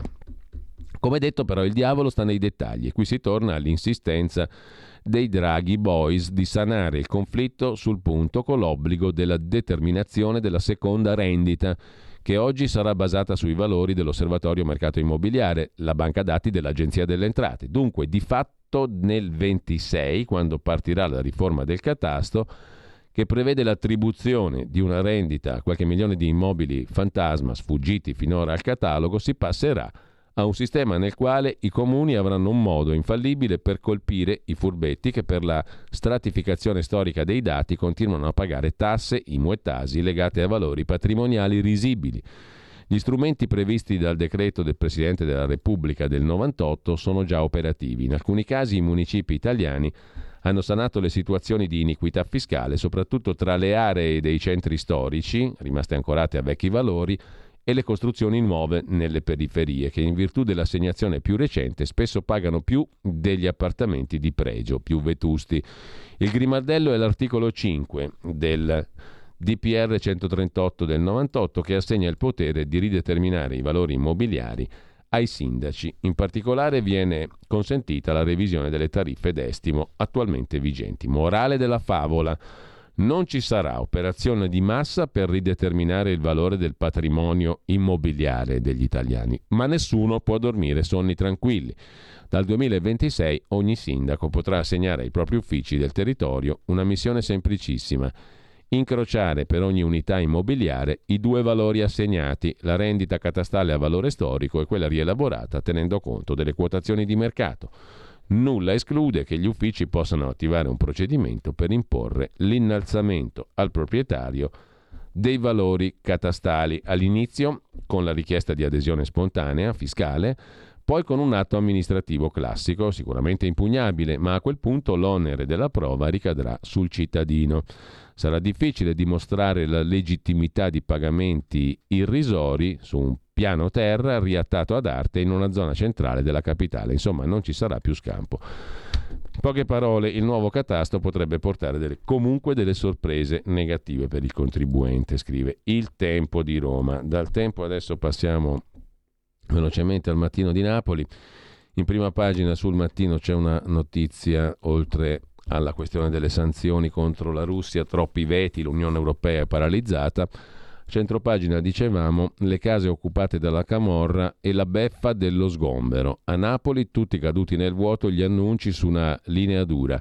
Secondo l'ultimo report del comune di Napoli sono 7.000 le case occupate abusivamente compresa quella di Pizzo Falcone nella quale viveva la signora Carlotta, 90 anni, sfrattata dagli abusivi durante la sua assenza. Dentro l'abitazione rubata alla professoressa sono iniziati i lavori di ristrutturazione a dispetto di ogni regola e degli annunci sulla linea dura contro l'illegalità. Le case occupate dalla Camorra a Napoli. Dal mattino passiamo al giorno, il quotidiano nazionale, due titoli. I sette grandi dicono che Putin non deve vincere e poi Bono che canta a sorpresa nella metropolitana di Kiev. E la differenza mh, tra il pre e post Covid, o si è più ricchi o molto più poveri, i redditi sconvolti dalla Covid, giù la fascia mediana tra 20 e 50 mila euro di reddito. Differenze più marcate nella Lombardia dei contribuenti, scrive in particolare Il Giorno. E sempre Il Giorno su Milano giovane aggredito e accoltellato in corso Buenos Aires senza un perché. Dal quotidiano nazionale passiamo al giornale. Il giornale apre con il titolo a tutta pagina L'Italia litiga sulla Nato, cresce il fronte bipartisan critico col governo appiattito sugli Stati Uniti Salvini chiede che Draghi inviti Biden a moderare i toni. Oggi la parata dello zar a Mosca contro la feccia nazista. E poi il giornale Repubblica l'intervento che l'8 maggio del 2015 Berlusconi scrisse sul Corriere della Sera per celebrare eh, per le celebrazioni a Mosca dei 70 anni della vittoria su Hitler. Già sette anni fa Berlusconi lanciò l'allarme sulla tendenza dei leader europei a isolare la Russia di Putin. Un errore isolare Putin, scrisse Berlusconi e mm, sempre dalla prima pagina del eh, giornale sanzioni, il G7 abbaia ma l'Unione Europea non morde e gli U2 a sorpresa nel metro di Kiev per la pace. Mattarella onora gli alpini, Maxi Raduno a Rimini, tutta Italia vi vuole bene. E lasciamo anche il giornale per andare a dare un'occhiata al foglio, il foglio del lunedì si occupa dell'Eurovision, sarà il pop, la musica, la canzone a salvare l'Europa, siamo messi bene, mentre il Fatto Quotidiano di Marco Travaglio apre la prima pagina con la Nato che boicotta il negoziato. Draghi obbedisce, il cancelliere tedesco Scholz no. Non entriamo in guerra, dice il cancelliere dopo il diktat di Stoltenberg, segretario dell'Alleanza Atlantica. Draghi va a Washington su una linea ultra-atlantista ignorando gli appelli a non schiacciarsi sugli Stati Uniti. Il generale Bertolini al fatto dice ora basta tacere, la Nato non può decidere sulla Crimea. Chi è Bertolini? Marco Bertolini, già comandante del comando operativo Vertice Interforze, già candidato anche con Fratelli d'Italia, parla col fatto, smettiamola di stare zitti, la Nato non può decidere per l'Ucraina, nessuno parla più di pace, l'Unione Europea non esiste, dice il generale vicino a Fratelli d'Italia intervistato dal Fatto Quotidiano. Sopra la testata la frase del giorno, dopo Conte anche Salvini, Fratoianni e Santanchè si oppongono alla chiusura di Carta Bianca di Bianca Berlinguer, tace soltanto il Partito Democratico, SIC. Chissà come mai. Scrive il fatto. Mediapart, la testata con cui il fatto fa l'inchiesta del lunedì, si occupa della guerra che abita anche a Cipro, che nasconde i tesori degli oligarchi. Da 40 anni Cipro è un vero paradiso fiscale. E poi l'indagine, così nel 2017 Mosca tentò di comprarsi i secessionisti catalani, le offerte di un emissario con affari in Italia, scrive. Il fatto a pagina 4. Così cinque anni fa Mosca voleva comprarsi i catalani. La Russia promise al leader catalano Puigdemont soldi e soldati, ma chiedeva che Barcellona diventasse il paradiso delle criptovalute. La prova l'incontro nel 2017 con l'inviato di Putin. E poi ancora diplomazia e affari, i tanti legami con l'Italia dell'emissario di Putin, Nikolai Sadovnikov, ex viceconsole a Milano una società con Angotti, l'uomo che portò Ciancimino dal colosso Gazprom e poi appunto dai catalani, scrive. Il fatto in prima pagina, sempre dalla prima pagina del fatto, stasera report, Lega e tedeschi di Alternative für Deutschland volevano i russi a Bergamo. Stasera report. E lasciamo con questo la prima pagina del fatto, andiamo a vedere anche cosa ci manca il domani. Il domani di Carlo De Benedetti che apre con una legnata su Massimo D'Alema, inchiesta Eni Gas 35 milioni all'ex socio dei D'Alema. L'azienda di Stato, l'Eni, ha transato una cifra record con la Blue Power di Francesco Nettis, ex socio dei D'Alema. L'avvocato Amara, quello della loggia Ungheria IPM, dice D'Alema mi chiese di mediare 3 milioni per l'EU, liberi ed eguali. Così l'Eni ha dato 35 milioni a un ex socio di Massimo D'Alema, il colosso petrolifero, ha transato con la Blue Power del pugliese Francesco Nettis una somma da capogiro. L'accordo finito male era su un nuovo brevetto per il trasporto del gas. La vicenda nei verbali di tre procure.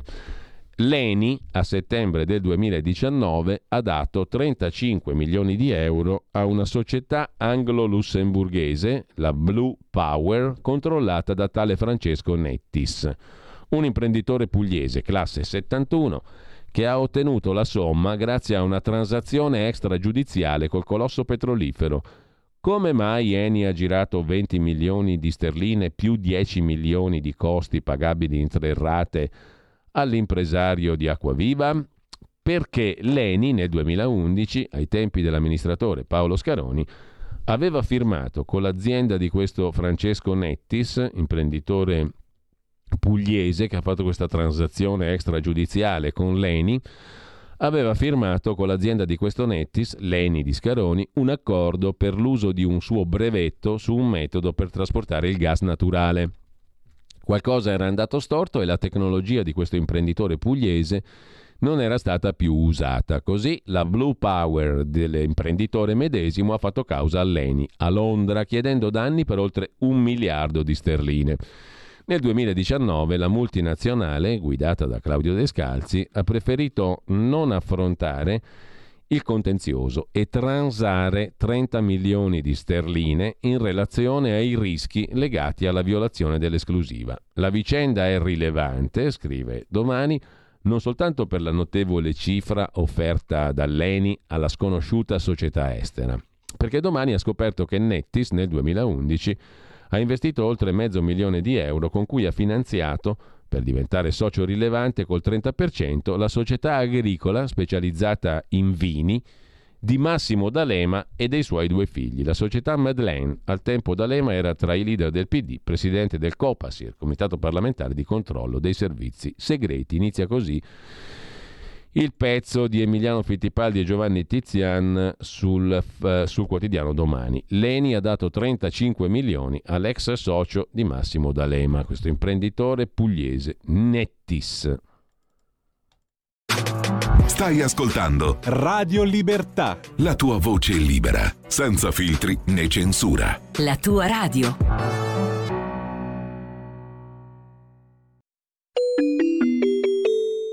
Qui Parlamento.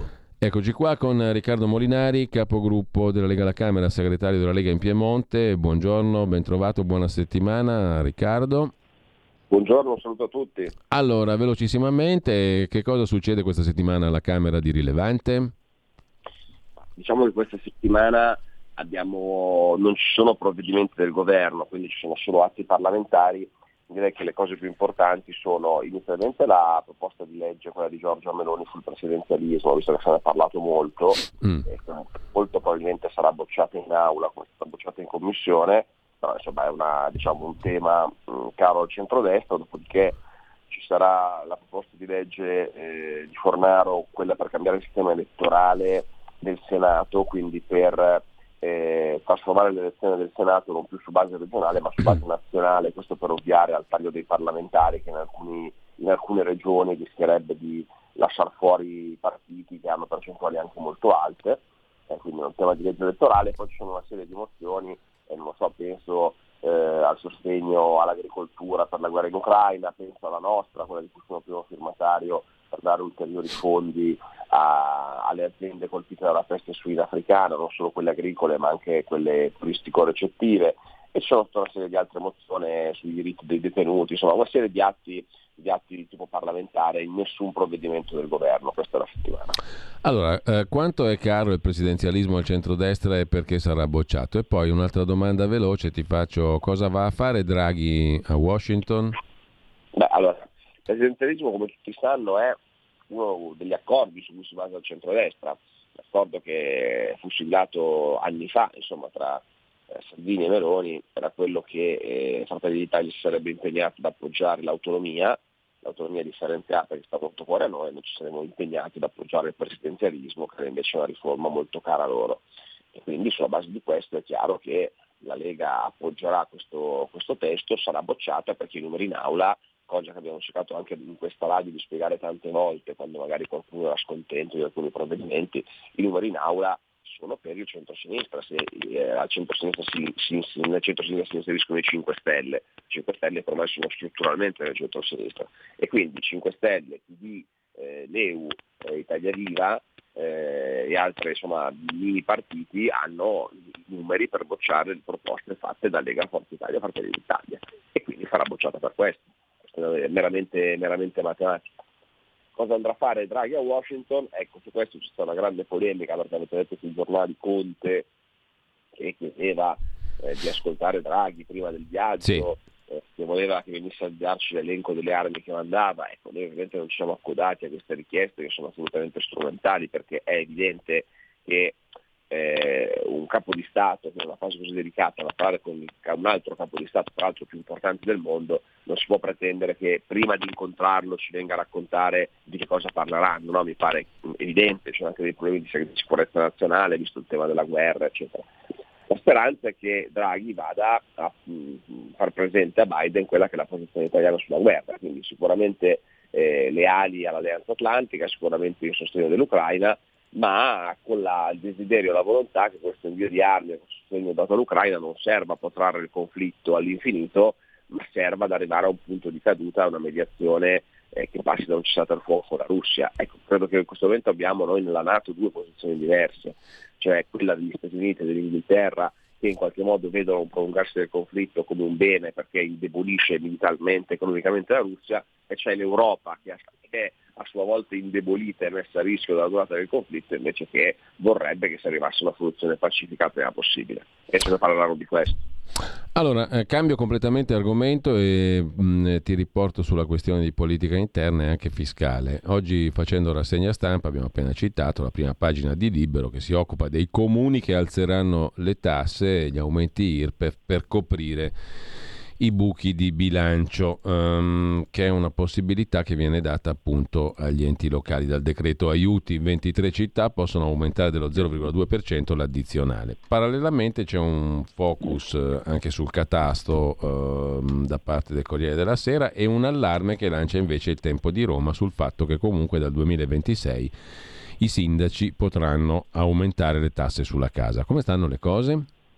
Allora, c'è, una, c'è la questione questa, quella norma che è stata inserita nel decreto aiuti è una norma che è buona a metà, nel senso che da una parte ci sono dei fondi da distribuire tra le province in predissesto e, e le città metropolitane, qui eh, non si capisce una cosa però, qui, qui nasce il problema. Non si capisce perché le città metropolitane debbano sempre avere dei fondi garantiti anche se sono in una situazione appunto di riequilibrio di bilancio, mentre invece i capiluogo di provincia che sono nella stessa situazione di riequilibrio di bilancio non possono accedere ad alcun fondo, è come se fosse diciamo, il capoluogo fosse una città di serie B rispetto alla città metropolitana e, e invece gli sta come soluzione che cosa? Quella di aumentare ancora di più le tasse ai cittadini quando una città in predissesto, anzi credo che per legge abbia già tutte le aliquote al massimo. Quindi eh, le cose stanno così, da una parte è un bene che questa è stata una richiesta di Anci, quella di eh, dare dei soldi anche alle città in predissesto. Il governo non ha recepito questa istanza, quindi non dà dei soldi alle città in predissesto, alle città diciamo, capoluogo, eh, le inserisce in questa norma per la prima volta, questo è un bene, che non si parli soltanto più delle città metropolitane, ma si parli anche delle città capoluogo, il problema è che dà la soluzione sbagliata, perché dire alla città in predissesto se voi mettete posto i conti partasse ancora di più i tuoi cittadini, insomma capite bene che non è una grande cosa. E questo, collegandomi al tema del catasto che sì. mi hai chiesto, eh, ci, mi, mi convince ancora di più che nel lavoro che abbiamo fatto per smontare gli adeguamenti catastali ai valori di mercato è stato un lavoro assolutamente utile e una battaglia assolutamente giusta, perché la, la vicenda di oggi sui comuni in predissesto ci dimostra che quando uno Stato non sa dove trovare soldi va a prenderli sulla casa sul tuo reddito, sul tuo patrimonio la casa fa parte del patrimonio perché entra nel, nei calcoli per, eh, su cui tu calcoli il tuo stato patrimoniale, quindi la tua IRPEF oltre che l'IMU. Eh, noi siamo riusciti in questa battaglia molto difficile che è stata quella di escludere da un testo che era già stato approvato dalla Commissione Finanze, sempre per i motivi che ho spiegato prima, perché poi in politica contano i numeri, e PD e 5 Stelle la patrimoniale la volevano e come, siamo riusciti a sventare che scrivesse che i valori catastali devono essere adeguati ai valori di mercato. E questa è una grande cosa perché eh, il nuovo catasto sarà un catasto che in qualche modo non altererà eh, quello che è, quelli che sono gli estimi, quello che è il valore degli immobili di ciascuno su cui noi paghiamo le tasse. Se invece si fosse adeguato ai valori di mercato, qualunque immobile, anche quello in periferia più sgarrupato, ha un valore di mercato più alto rispetto a quello catastale. E quindi avrebbe voluto dire che nel 2026 qualunque governo si fosse trovato eh, a governare avrebbe avuto lo strumento per aumentare il tempo zero anche di molto, anche magari di due o tre volte, le tasse sulla casa a fronte di questa riforma del, del catasto. Quindi abbiamo fatto una cosa non scontata che ha molto alterato il PD e che ha dimostrato, devo dire, un cambio di passo di Draghi del governo che eh, usciti dall'emergenza Covid forse stanno capendo che è necessario ascoltare tutte le voci della maggioranza e non eh, sempre solo una parte. Ecco, a proposito di voci, Riccardo, si parla di un Draghi pronto ad andarsene, elezioni anticipate, finanziaria anticipata. Sono voci o c'è qualcosa di solido? Allora, quando noi l'abbiamo incontrato eh, come centrodestra qualche prima di Pasqua, prima che poi prendesse il Covid, eh, lui ci, aveva garantito che queste erano assolutamente voci e che non aveva nessuna intenzione di andarsene prima della fine della legislatura. Certo è che il sospetto nasce dal fatto che mh, al Ministero delle Finanze eh, è arrivata la, diciamo, l'ordine, la direttiva da parte del Premier di eh, lavorare sulla legge di bilancio eh, per il mese di luglio. E quindi è chiaro che se eh, si dovesse arrivare a discutere la legge di bilancio nel mese di luglio, tutto farebbe pensare che ci sia la volontà di un disimpegno, perché se votassimo la legge di bilancio a luglio, quindi con larghissimo anticipo rispetto alla scadenza che è il 31 dicembre, eh, questo fa pensare che fatta quella insomma, il governo si senta eh, libero di andarsene in qualsiasi momento. Quindi lo capiremo da come si evolvono le prossime settimane se non si faranno più decreti, se si eh, andrà in sessione di bilancio, questo sarà un segnale quantomeno di un tentativo di andare via. Poi io credo che Mattarella in questa situazione economica eh, internazionale eh, non permetterà a Draghi di lasciare, ecco perché eh, la situazione è molto complessa e difficilmente eh, manderebbero il paese, tra, eh, Mattarella potrebbe mandare il paese al voto in autunno, però staremo a vedere, insomma le voci sono queste.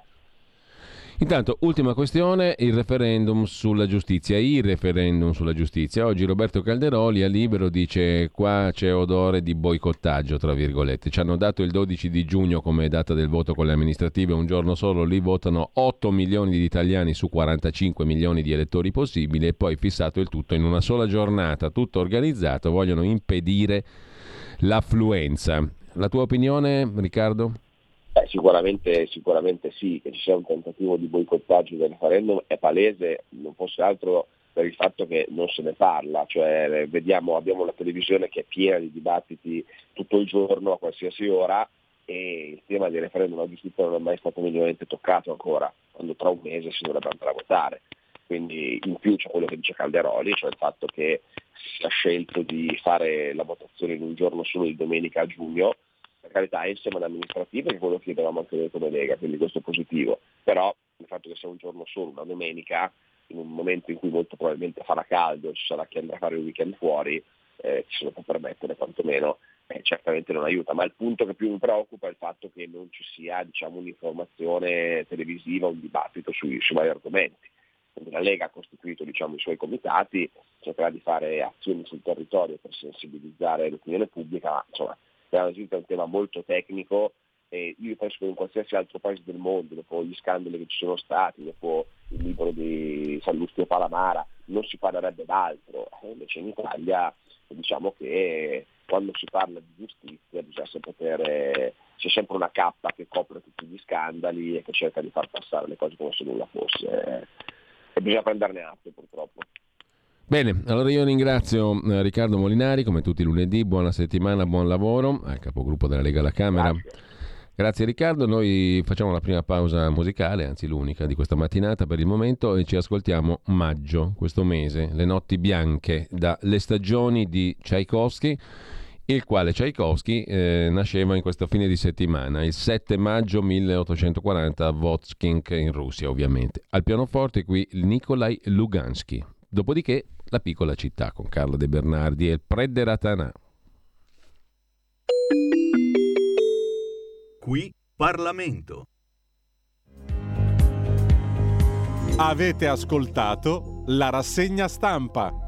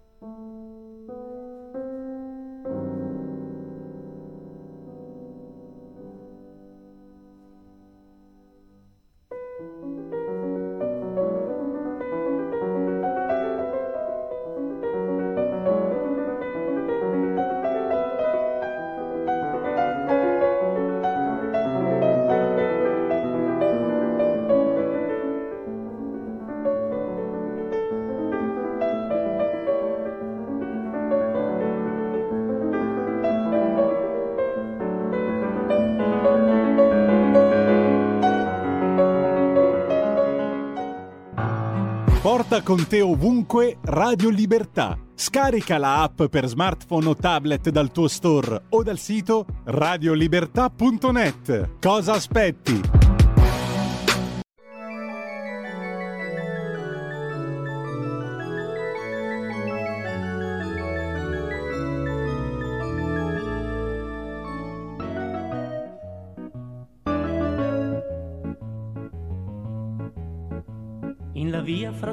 Soia cursò Orte la sua ca. E viveva senza toga un lunati sciurcurà cui decoti benefici e il donava c'en curios che da lui con sacrifici se recava in fiducius Don Giuseppe Gervasini detto prete Ratanà cui sanguete centi in piastere il guariva i son malà senza di l'Ave Maria gli ciappava sotto braccio una lunga terapia de cemmila parolash poi ti dona impeletada e russetti e te che su saria mei che te il mettesse non si la ma sul cul ciappa il manic della vanga minga quel del comarcel va strepam l'erbetta marcia e rivolto un l'urtisel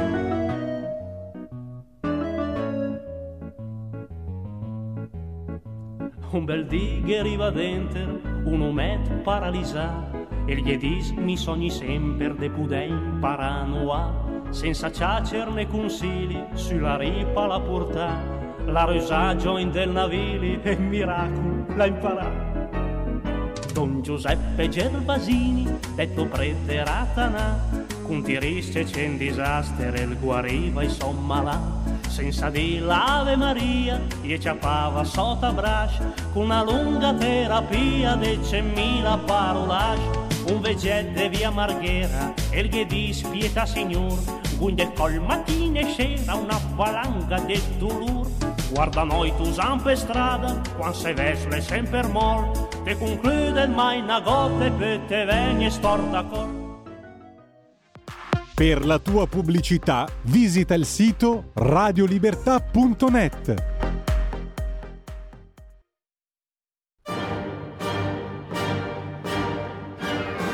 Va ora in onda La piccola città con Carla De Bernardi. Le storie che il cimitero monumentale di Milano racconta. E allora ci siamo fatti precedere stamani dal pezzo che tutti ricordano, moltissimi dei più antichi ascoltatori ricordano, mm, perché è del nostro amico Walter Di Gemma, un pezzo salace su una figura mordace, diciamo così, che era quella del Predde Ratanà, il quale era mordace non solo per metafora, era un personaggio veramente mm, particolare, diciamo così, e la canzone di Walter Di Gemma ne ha restituito alcuni dei tratti, credo, della sua personalità. Eh, di questo oggi parliamo con Carla De Bernardi, che saluto, che ringrazio, che vedo in collegamento ciao, con noi. Ciao. Buongiorno Carla. Ciao Giulio, Cosa ha a che fare?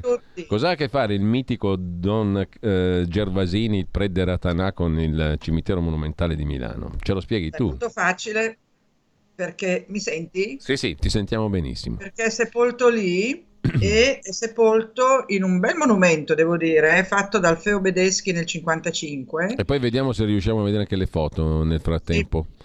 come al solito. Io le ho mandate le foto del monumento sì. perché è molto bello, eccolo qua. Eh, vabbè, questa foto è un, po', è un po' bruttina, ma però pazienza, eh, rende l'idea, perché il prete è circondato dai fiori. Allora, lui era in una certa posizione al monumentale, poi l'hanno spostato Vedete, il muro dietro è quello che dà sulla toilette e qualcuno dice che l'hanno voluto castigare così perché lui è sempre stato castigato in vita per la sua originalità. In realtà è perché tantissime persone vanno a trovarlo, tant'è che è circondato dai fiori, non solo questo mazzo che vedete, questi mazzi che vedete, ma proprio c'è una grande aiuola, dovrebbe esserci una seconda foto, ed è ehm, ehm, curato da dei volontari, da due gruppi di volontari, ecco vedi, praticamente un, è un, una specie di serra e dietro sul retro si intravede una cornice con eh, gli ex voto, cioè con i ringraziamenti per chi crede o pensa o è così di essere stato guarito dal prete Tanà.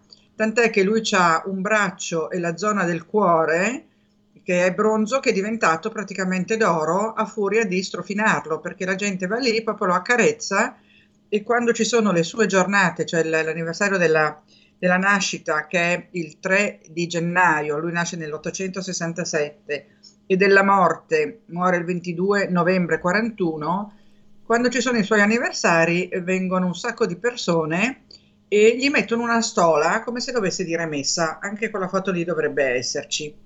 E, chi era a prendere Tanà, queste, so, ecco, queste sì. sono delle volontarie che sono, vedi che c'è questa grande stola e la signora lo sta accarezzando proprio sul cuore perché per gratitudine. Allora, tu sai chi era Prendere Tanà? Certo che lo sai. Beh, grosso modo sì, però credo che molti di coloro che ci ascoltano non lo sappiano. È una figura mitica, quasi. Mitica, mitica, mm. mitica, una grandissima persona.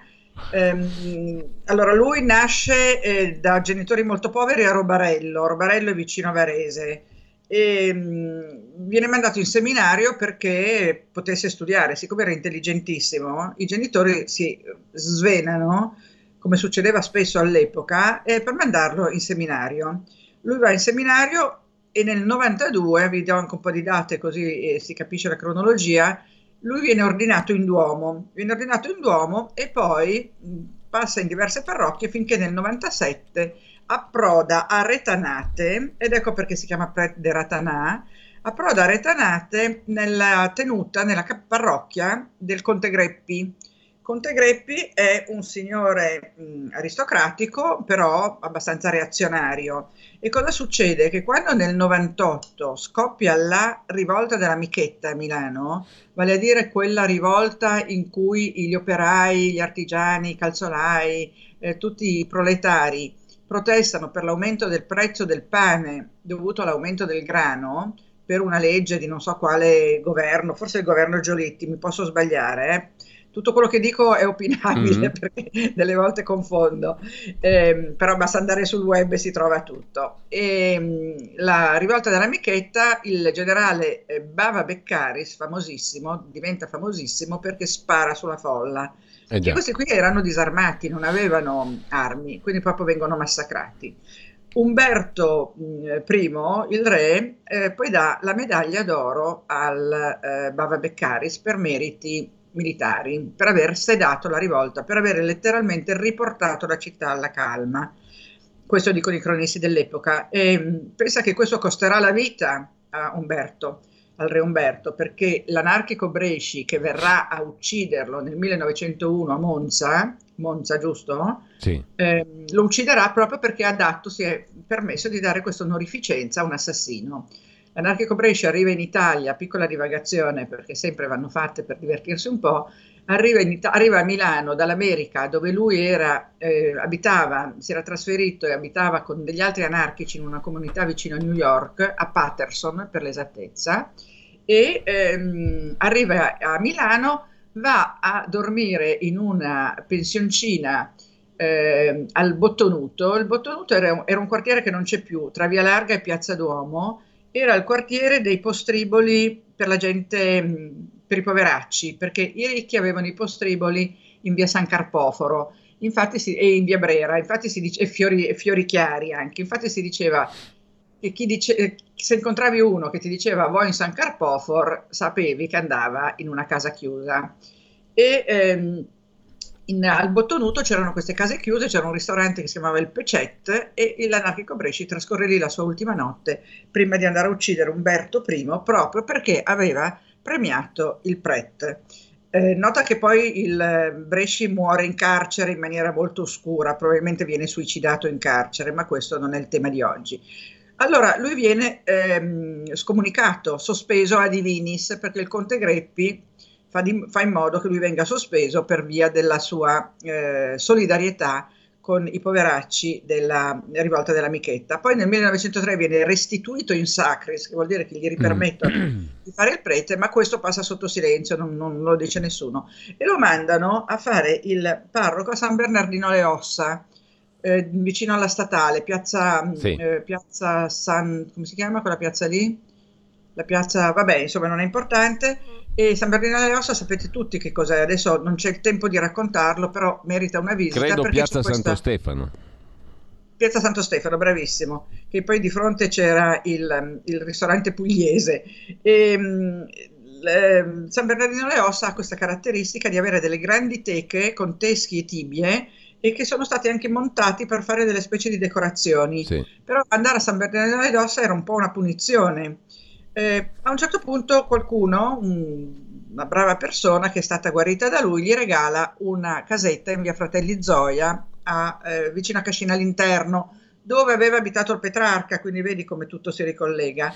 E lui lì eh, acquista una fama di guaritore perché lui aveva studiato le proprietà delle erbe officinali durante la, il servizio militare a Caserta ed era diventato abilissimo nel mescolare le erbe e nel fare degli infusi, dei decotti e curava la gente con queste cose, con la, eh, la malva, il rosmarino, la maggiorana, eh, la lavanda, tutte erbe che trovava nella, lì in zona dove era lui, a, a, intorno a Cascina all'interno.